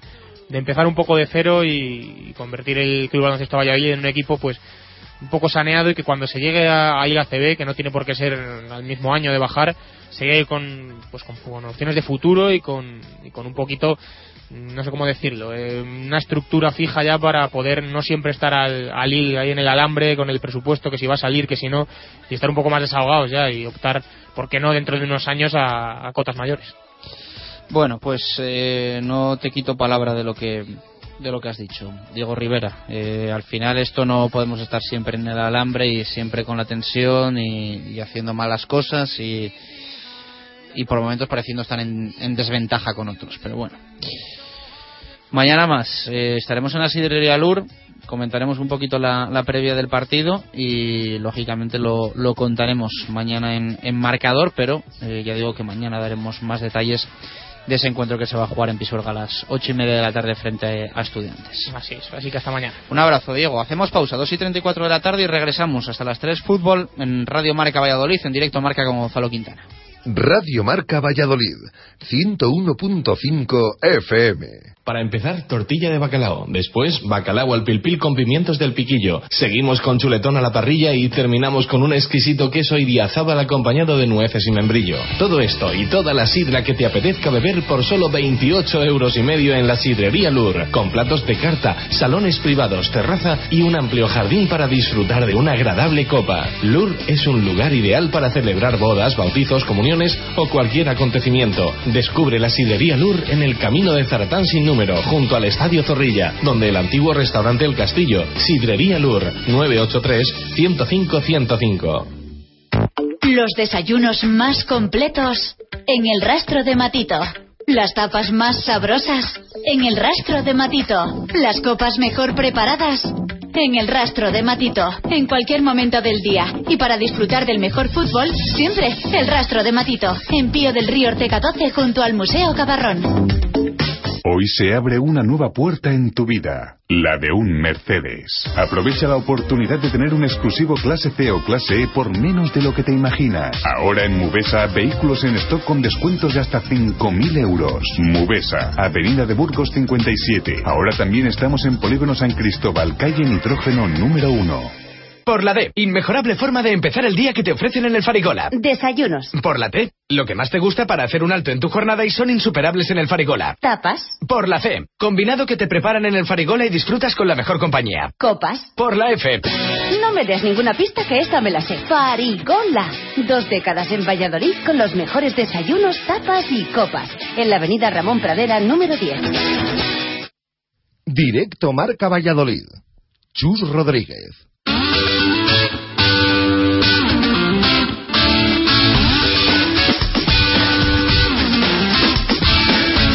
Directos al fútbol, Gonzalo Quintana.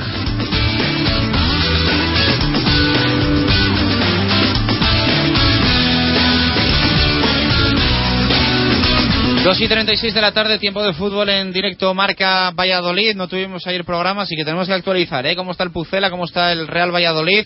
Empezó a entrenar ayer en esta nueva semana, preparando el partido importantísimo del próximo domingo a las 8 de la tarde en Riazor frente al Deportivo de La Coruña. Se nota, se palpa que no es una semana más, que es una semana importante en el Real Valladolid, que es una semana importantísima de cara a conseguir el objetivo del ascenso directo.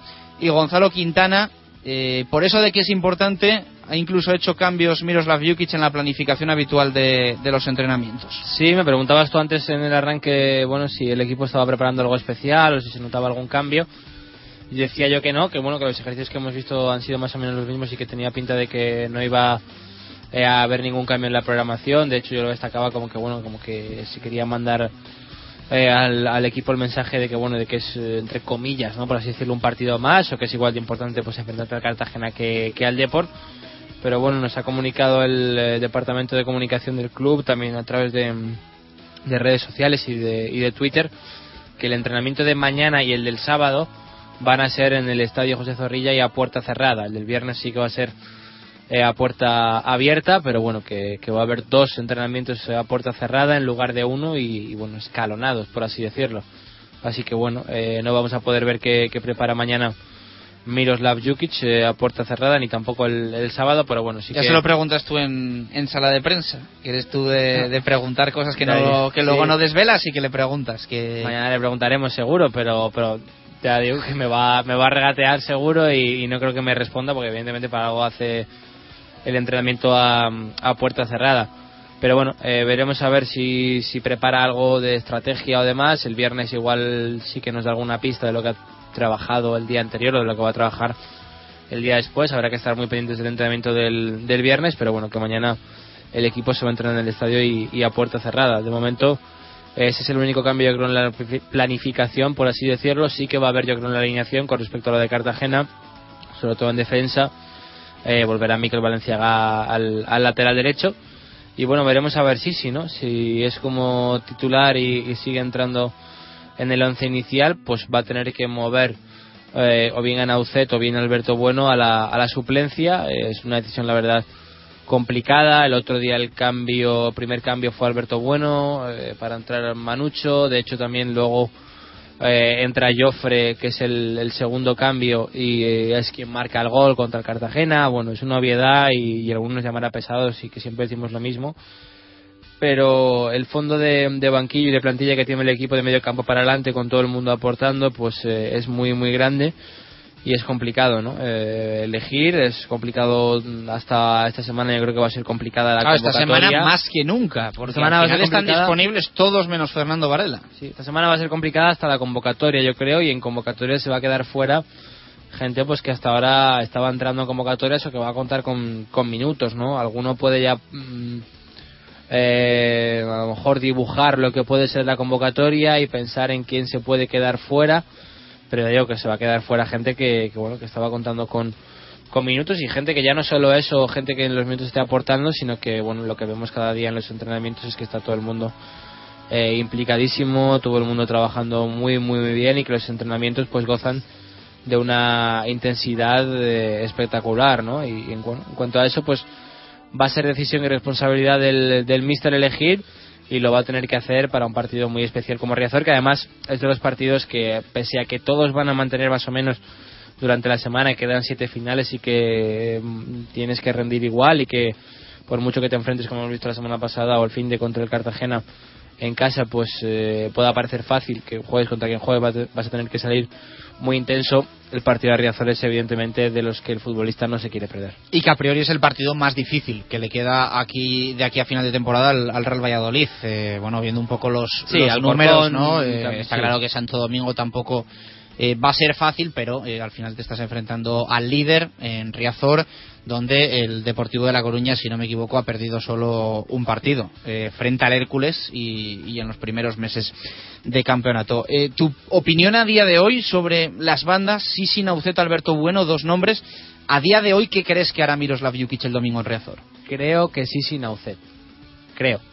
No es lo que haría yo, pero si me preguntas por lo que creo que va a hacer Jukic, yo creo que Sisi, Nauzet. De hecho, lo escucharemos ahora en la comparecencia de Sisi con los medios de comunicación. Más o menos las preguntas van por ahí, ¿no? Y se va a escuchar a nuestros compañeros pues preguntarle a Sisi por su titularidad en la banda izquierda.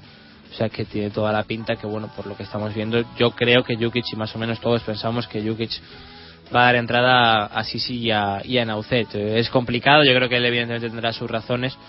Y bueno, que también lo escuchábamos antes con nuestro compañero Sobri en el arranque, que ellos van a tener muchas bajas en defensa, ¿no? Y bueno, a raíz de ahí, pues igual Jukic piensa que es mejor poner extremos más pegados a la línea para intentar hacer más daño. Ellos, los laterales, creo que puede ser de lo más flojo que tienen en el equipo en cuanto a posición, más o menos parecido a un poco a la confección que tenemos nosotros, que en defensa pues tenemos menos efectivos, pero ya digo, yo creo que sus razones evidentemente tendrá Jukic. También creo que a día de hoy todavía no lo tiene claro, creo que sería complicado que lo tuviese claro ya, pero bueno, que ahora mismo la idea que puede tener el míster y la idea que más o menos manejamos todos es sí, no sé. Bueno, puede ser también por lo que quiere hacer dos sesiones a puerta cerrada, ¿no? Y una mañana jueves y otra el sábado. Para mañana igual probar las dos opciones y luego el sábado ya decantarse y ensayar completamente en serio con la que medio tenga decidida. Pero bueno, sí, siempre lo veremos a ver. Siempre dice Jukic, que la semana pasada lo dijo en rueda de prensa, que ellos nunca trabajan a voleo, o sea, que las cosas que hacen no es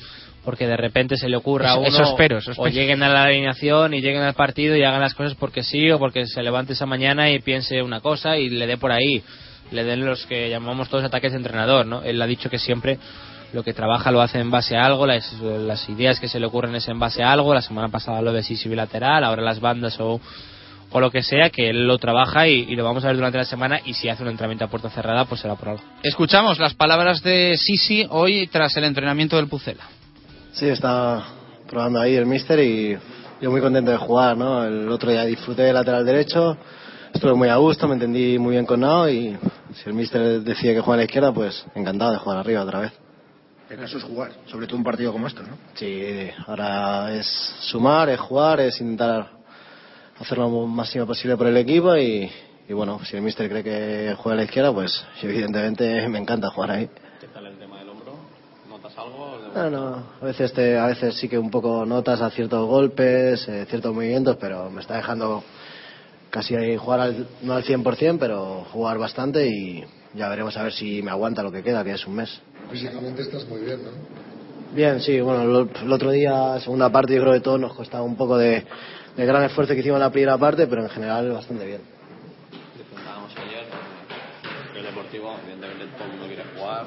No hace falta ninguna motivación extra, ¿no?, para un partido como este, que no sé si vosotros habláis como de un partido de primera, pero casi tienen como una primera. Bueno, yo creo que ya quedando 7 jornadas, ningún partido te hace falta motivación. Lo máximo es el ascenso y son 7 finales, ¿no? El Deportivo, da igual, Deportivo, Cartagena, todos los partidos son importantísimos y todo el mundo quiere jugar porque estamos a gusto, estamos disfrutando, estamos cumpliendo el objetivo y cada vez se ve más cerca, ¿no? Queda mucho, pero cada vez se ve más cerca. ¿Lo veis como una posibilidad de sacar más ventaja al Celta o de recortar al Depor? Nah, nosotros miramos solo los 2 primeros puestos, sabemos que tenemos que ganar muchos partidos, que yo creo que ni Celta, ni Depor, ni nosotros vamos a ganar los 7 partidos, es muy complicado, e intentar pues no perder contra el Depor, y si le ganas es otro más que metes en la pelea, son 2 plazas, no solo una. ¿Se afronta con más precauciones un partido así con el líder en su casa, sabiendo que además es muy fuerte en Riazor? Nada, nosotros jugamos todos los partidos igual, a veces no nos sale, pero jugamos en Sabadell igual, en Coruña igual, aquí igual, contra cualquier equipo, y si nos ganan, pues nos van a ganar siendo nosotros, que es lo que llevamos haciendo todo el año, intentando hacer. Yo creo que eso queda claro, ¿no? Que el Real Valladolid acobardar no se va a acobardar en Riazor. No, yo creo que no, además es un estadio que más o menos podemos decir que se le da bien. De hecho, la última temporada que se han enfrentado en Riazor en primera división, de las pocas, si no la única, igual alguien me corrige la de memoria, la única victoria fuera de casa fue en Riazor, el año del descenso con goles de Nauzet. Pero bueno, ya digo que fue la única victoria con Onésimo, ¿no? Si no me equivoco. Eso seguro, con Onésimo seguro, pero no sé si incluso de toda la temporada fuera de casa la única victoria. Seguro que alguien o me reafirma o me corrige ahora, pero vamos, que es un estadio que me acuerdo que el año del descenso se ganó los 2 partidos al Depor, porque me acuerdo que decíamos todos que porque no jugábamos siempre contra el Depor. Bueno, ha cambiado un poco la cosa, pero sí que es verdad que no se va a milanar el equipo de Jukic, y sobre todo teniendo en cuenta el precedente de la primera vuelta, ¿no? Que el equipo, yo creo que el Valladolid fue superior, tuvo ocasiones, bueno, que el gol anulado que pudo marcar un poquito la diferencia, pero ya digo que bueno, cuando se ha enfrentado al Depor no ha mostrado ser peor, ni bueno, el Depor tampoco practica un juego, lo que siempre decimos, ¿no? Tampoco tiene un juego muy muy brillante, pero bueno, que al final saca los partidos, ¿no? Hay muchísimos ejemplos, el día del Alcorcón en Riazor, el día del Córdoba, muchos partidos que bueno, que el Depor parece que no juega bien, o parece que otorga un poco el balón al rival y el rival genera, pero al final el Depor parece un equipo de primera para muchas cosas, ¿no? Y cuando tiene una, pues va para adentro y aprovecha muchísimo el resultado, aunque no está teniendo tampoco delanteros muy muy goleadores, como puede ser el caso de Javi Guerra o de Ulloa o de otros puntas de la categoría que llevan más goles que los suyos. Pero bueno, es un equipo que aprovecha muchísimo las ocasiones que tiene, que yo creo que todo gira en torno un poco a Valerón, que si está inspirado pues es brillante y genera un montón de ocasiones para ellos, pero bueno, que el Valladolid no, ni mucho menos, ni miedo, ni nada parecido, y va a jugar a lo único que sabe jugar, a la única forma que tiene como ha dicho Jukic también, de conseguir victorias es hacer lo que saben hacer y es jugar a lo que vienen jugando hasta ahora. Atendió Sisi a los medios de comunicación y también lo hizo Carlos Peña, esto dijo el salmantino. No, a nivel de trabajo es igual, hombre, semana especial porque el partido es muy bonito, muy atractivo y muy importante, ¿no? Pero bueno, de aquí al final todos los partidos van a ser importantes, pero este si cabe pues tiene más repercusión mediática y... Pero bueno, tranquilos, afrontarlo como nomás y a pensar en los 3 puntos. Para vosotros también es especial, aparte de la repercusión, primero contra el segundo, aunque sea el primero, donde he perdido muy pocos puntos. Sí, claro, es un partido que sabemos que va a ser de mucha exigencia, ¿no? Sabemos que va a ser un partido muy duro contra el mejor equipo de la liga hasta el momento, entonces, bueno, pues mentalizados y por ir a un escenario, pues muy bonito, de los más bonitos de la categoría, pero nada, el equipo está trabajando tranquilo, sabemos que estamos haciendo bien las cosas y lo afrontamos como uno más. La primera vuelta fuisteis bastante superiores, no sé si lo tenéis presente o pensáis que es un partido distinto. No, pienso que será un partido parecido, ¿no? Pero bueno, sí que ellos allá a lo mejor sean un poco más atrevidos de lo que fueron aquí. Nosotros vamos a jugar de la misma manera, así que aquí nos faltó una pizca de suerte para llevarnos los 3 puntos. Y bueno, a ver si nos acompaña el domingo y podemos traernos la victoria. ¿El pensar en ser primeros es la mejor forma de no dejar de ser segundos? No pensamos ni en ser primeros ni en ser segundos. Pensamos en ganar partido a partido, ¿no? Sabemos que tenemos un partido importante, que los de atrás vienen apretando, que podemos apretarle al que tenemos por delante, pero no me da igual subir primero que segundo, de verdad. Lo que quiero es estar en primera división a final de temporada. Van a ser 7 finales, 7 partidos muy importantes y hay que afrontar 1-1 de esa manera. Parecía que este Depor iba a subir batiendo todos los récords. Si ganáis el domingo, os ponéis a 2 puntos.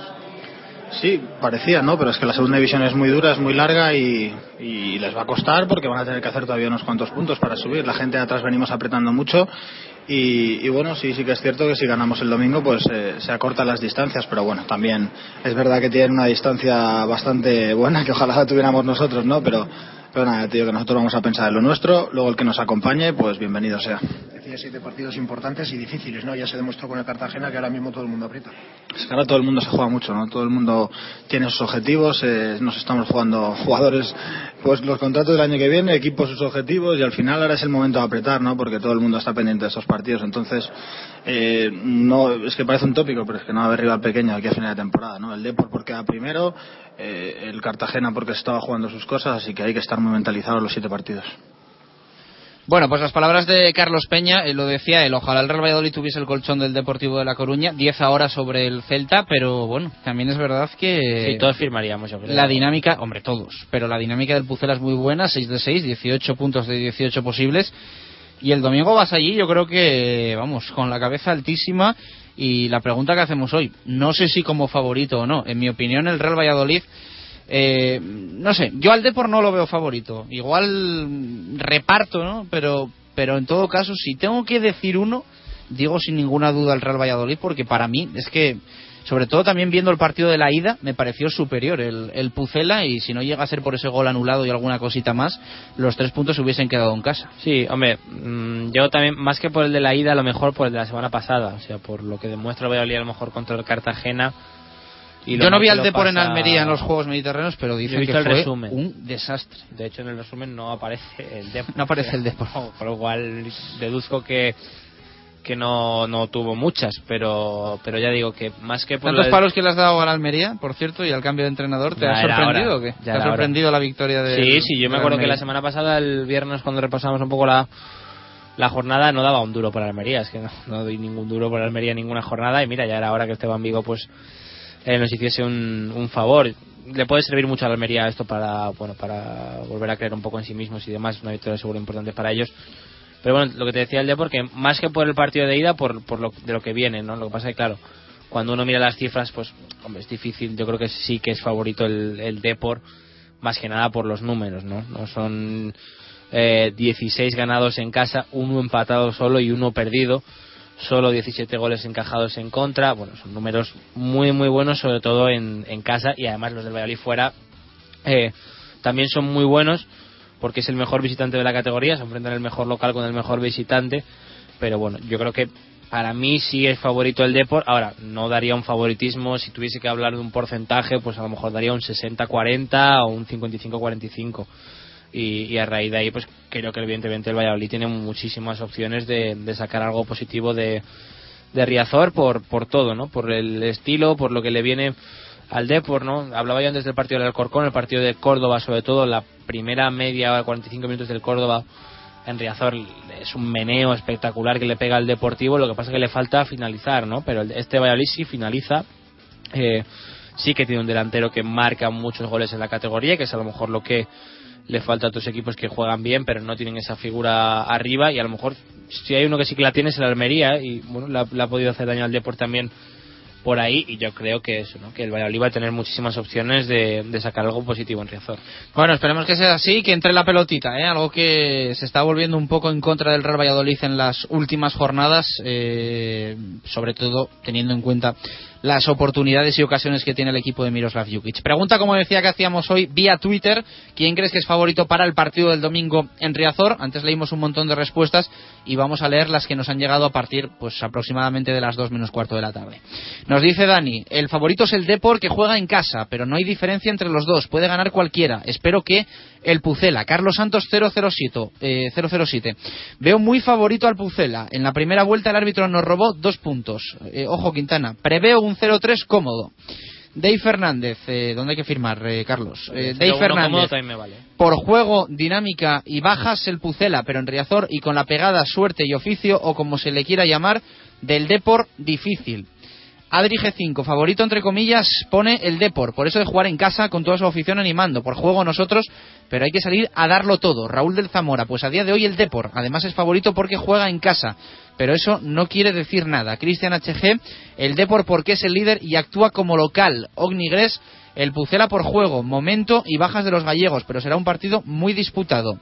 Eaguado 23, está claro que el favorito es el Depor porque juega en casa y porque es el líder destacado, eso no significa que no podamos ganar. Diego Burgoscón, por juego y por necesidad el Pucela, pero aún así es imposible dar a un equipo como claro favorito, es lo que nos dice Diego. Alguna más, Tantata 13 dice, el favorito por juego es el Valladolid, pero ya sabemos cómo es el fútbol, este partido me recuerda al del Barça contra el Madrid. JM Ladero, en estos partidos no hay favorito, somos los dos mejores equipos de segunda y puede pasar cualquier cosa, creo que ganaremos. Del Barça-Madrid, opiniones que nos llegan. El paralelismo Barça-Madrid, ¿quién? Me gustaría, ¿quién es? Eso tiene que responderte, sí. Tantata 13. Sí, porque yo no te puedo responder. ya, pero no, claro, es que vale. Encima cada estás esperando que te responda y no, yo no te voy a responder. No, si ya lo vemos. Si quieres respondes tú. No, tendrá su opinión, me imagino. Que valen los dos para las dos cosas, o sea, el Madrid por el líder, el Depor, y el Valladolid por el Madrid, por el que es el... Sabes que no me gusta mucho comparar con los grandes, que no me gusta mucho hablar de los grandes en Directo Marca Valladolid, bueno, tampoco fuera de Directo Marca Valladolid. Nada. Tú no que me conoces. No mucho, sino nada. Pero no es mala la comparación. ¿Por qué? No me parece mala la comparación. Bien. Ahora al final mira la clasificación y sí, te puedes hacer la idea de quién es el Madrid, quién es el Barça. Y sí, pero no, yo no quiero cómo ser el juega Barça, un equipo, que cómo perdió. Juega otro. Yo no quiero ser el Barça, que fue el que perdió. Bueno, pero quedó segundo. Le valdría para ascender de forma directa. No, vale, pero en el partido, sí, el Madrid, en el partido entre los dos no valdría. Bueno, y de todas formas, que alguno seguro que me dice algo. Creo que de forma matemática todavía no es el Madrid campeón de Liga, ¿no? Lo tiene ahí, pero todavía no es. Hoy se podría confirmar. Ni idea. Va líder el Madrid. Bueno, no te hagas tampoco el tono. Vale, tú sabes de esto de primera bastante más que yo. No te creas. Bueno, nos queda hablar de lo de Álvaro Rubio. Sí, antes leíamos alguna pregunta que hoy tenía Álvaro Rubio, el jugador riojano, mediocentro del Real Valladolid. Charla en marca.com. La podéis consultar si entráis en www.marca.com. Ya no está arriba en el online, en los directos, pero sí en una columna que aparece en la parte derecha de la página inicial de la portada de marca.com. Le preguntan, antes hablábamos, le preguntaban por La Rioja, por el Albacete, porque se pusiese una nota, por cómo ve al Real Valladolid en el tramo final, por la ansiedad que pueda tener en un partido contra el Deportivo de La Coruña y el hecho de enfrentarse a excompañeros como Borja. Le dice Ramón Van Nistelrooy, mira qué nick más gracioso, Depor y Valladolid son los favoritos para el ascenso directo, mójate, ahora quién crees que subiría en los playoffs entre Hércules, Celta, Alcorcón y Almería o Córdoba. Dice, creo que el Alcorcón, si entrase en playoff, tendría muchas posibilidades, dice Álvaro Rubio, es una cosa que pensamos muchos, además que Santo Domingo es un campo más que peligroso. Alberto GDF le dice, buenas Álvaro, primero mucha suerte contra el Depor y a por todas, desde fuera hemos visto un claro cambio de actitud en Manucho, que está siendo clave en los partidos que sale. ¿Habéis notado diferencias desde el vestuario con el jugador angoleño respecto al año del descenso? Y dice Álvaro, diferencias no, simplemente es un jugador especial que nos puede dar mucho. Eso es lo que responde. Le preguntan por otros jugadores, como Jorge López, excompañero suyo. A pocos días del enfrentamiento contra el Depor, dice High Jumper 201, a pocos días del enfrentamiento contra el Depor, el equipo piensa solamente en el ascenso o también en el primer puesto. Y dice, si te soy sincero, solo pensamos en el ascenso directo. Me gusta la siguiente, que, bueno, hay muchas preguntas evidentemente sobre, no, léela tú, sobre el Pucela y demás, que si quiere acabar su contrato aquí o su carrera deportiva aquí. Me gusta la siguiente, que es de un usuario que se llama The Rivers, que le pregunta por la posible denuncia de la Liga con el amaño de partidos, con la Liga y demás, que qué le parece el tema en el fútbol. Dice que le parece fatal, si es que existe, y respecto a cómo se podría erradicar, que es complicado. Es un tema que la verdad es que puede traer cola y veremos a ver cómo está el tema. Yo creo que, bueno, es un poco secreto a voces y siempre ha sido el tema de maletines, primas y demás, pero si está pasando en primera, como también comentabas el otro día en Twitter, en segunda, pues bueno, es que es dudar al final de muchas cosas, pero a saber, pero cualquiera sabe, sí. Ya he elegido mi preferida. Hola Álvaro, soy abonado del Pucela y estoy encantado de que vuelvas a jugar al nivel que demostraste años anteriores y que ayudes al equipo a subir a primera. ¿Tienes contrato para la próxima temporada? ¿Fue más bonito el Mundial Sub-20 que ganaste o el ascenso del 2007? Quiero volver a la Plaza Mayor, a seguir así nos queda muy poquito. Un abrazo desde Preferencia A. Antes ya respondía que es una información además que dimos aquí en su día, que Álvaro Rubio tenía contrato hasta el año 2013, es decir, una temporada más, y él responde, viví con más fuerza el ascenso que el Mundial, gracias por tu apoyo. Habrá que el remix de la pregunta es si va a vivir con más alegría el de 2007 o el de este año. Ojalá se produzca, ojalá pueda responder, ojalá pueda hacer la comparación, la próxima temporada. Le hacen alguna comparación también en cuanto a vestuarios. En la última pregunta, el mejor entrenador que ha tenido, mejor compañero, dice Alberto Marcos, mejor jugador, dice muchos, pero destaca Víctor Fernández, y mejor vestuario, dice el actual. Me gustan todas las respuestas. Me gustan todas las respuestas y además todas relacionadas con el Real Valladolid, excepto la de mejor entrenador, que destaca Carlos Rojo. Mañana más Directo Marca desde la sidrería Lur, pese a ser jueves, que hemos cambiado el día por el festivo. Como siempre, gracias por estar ahí. Un abrazo, adiós.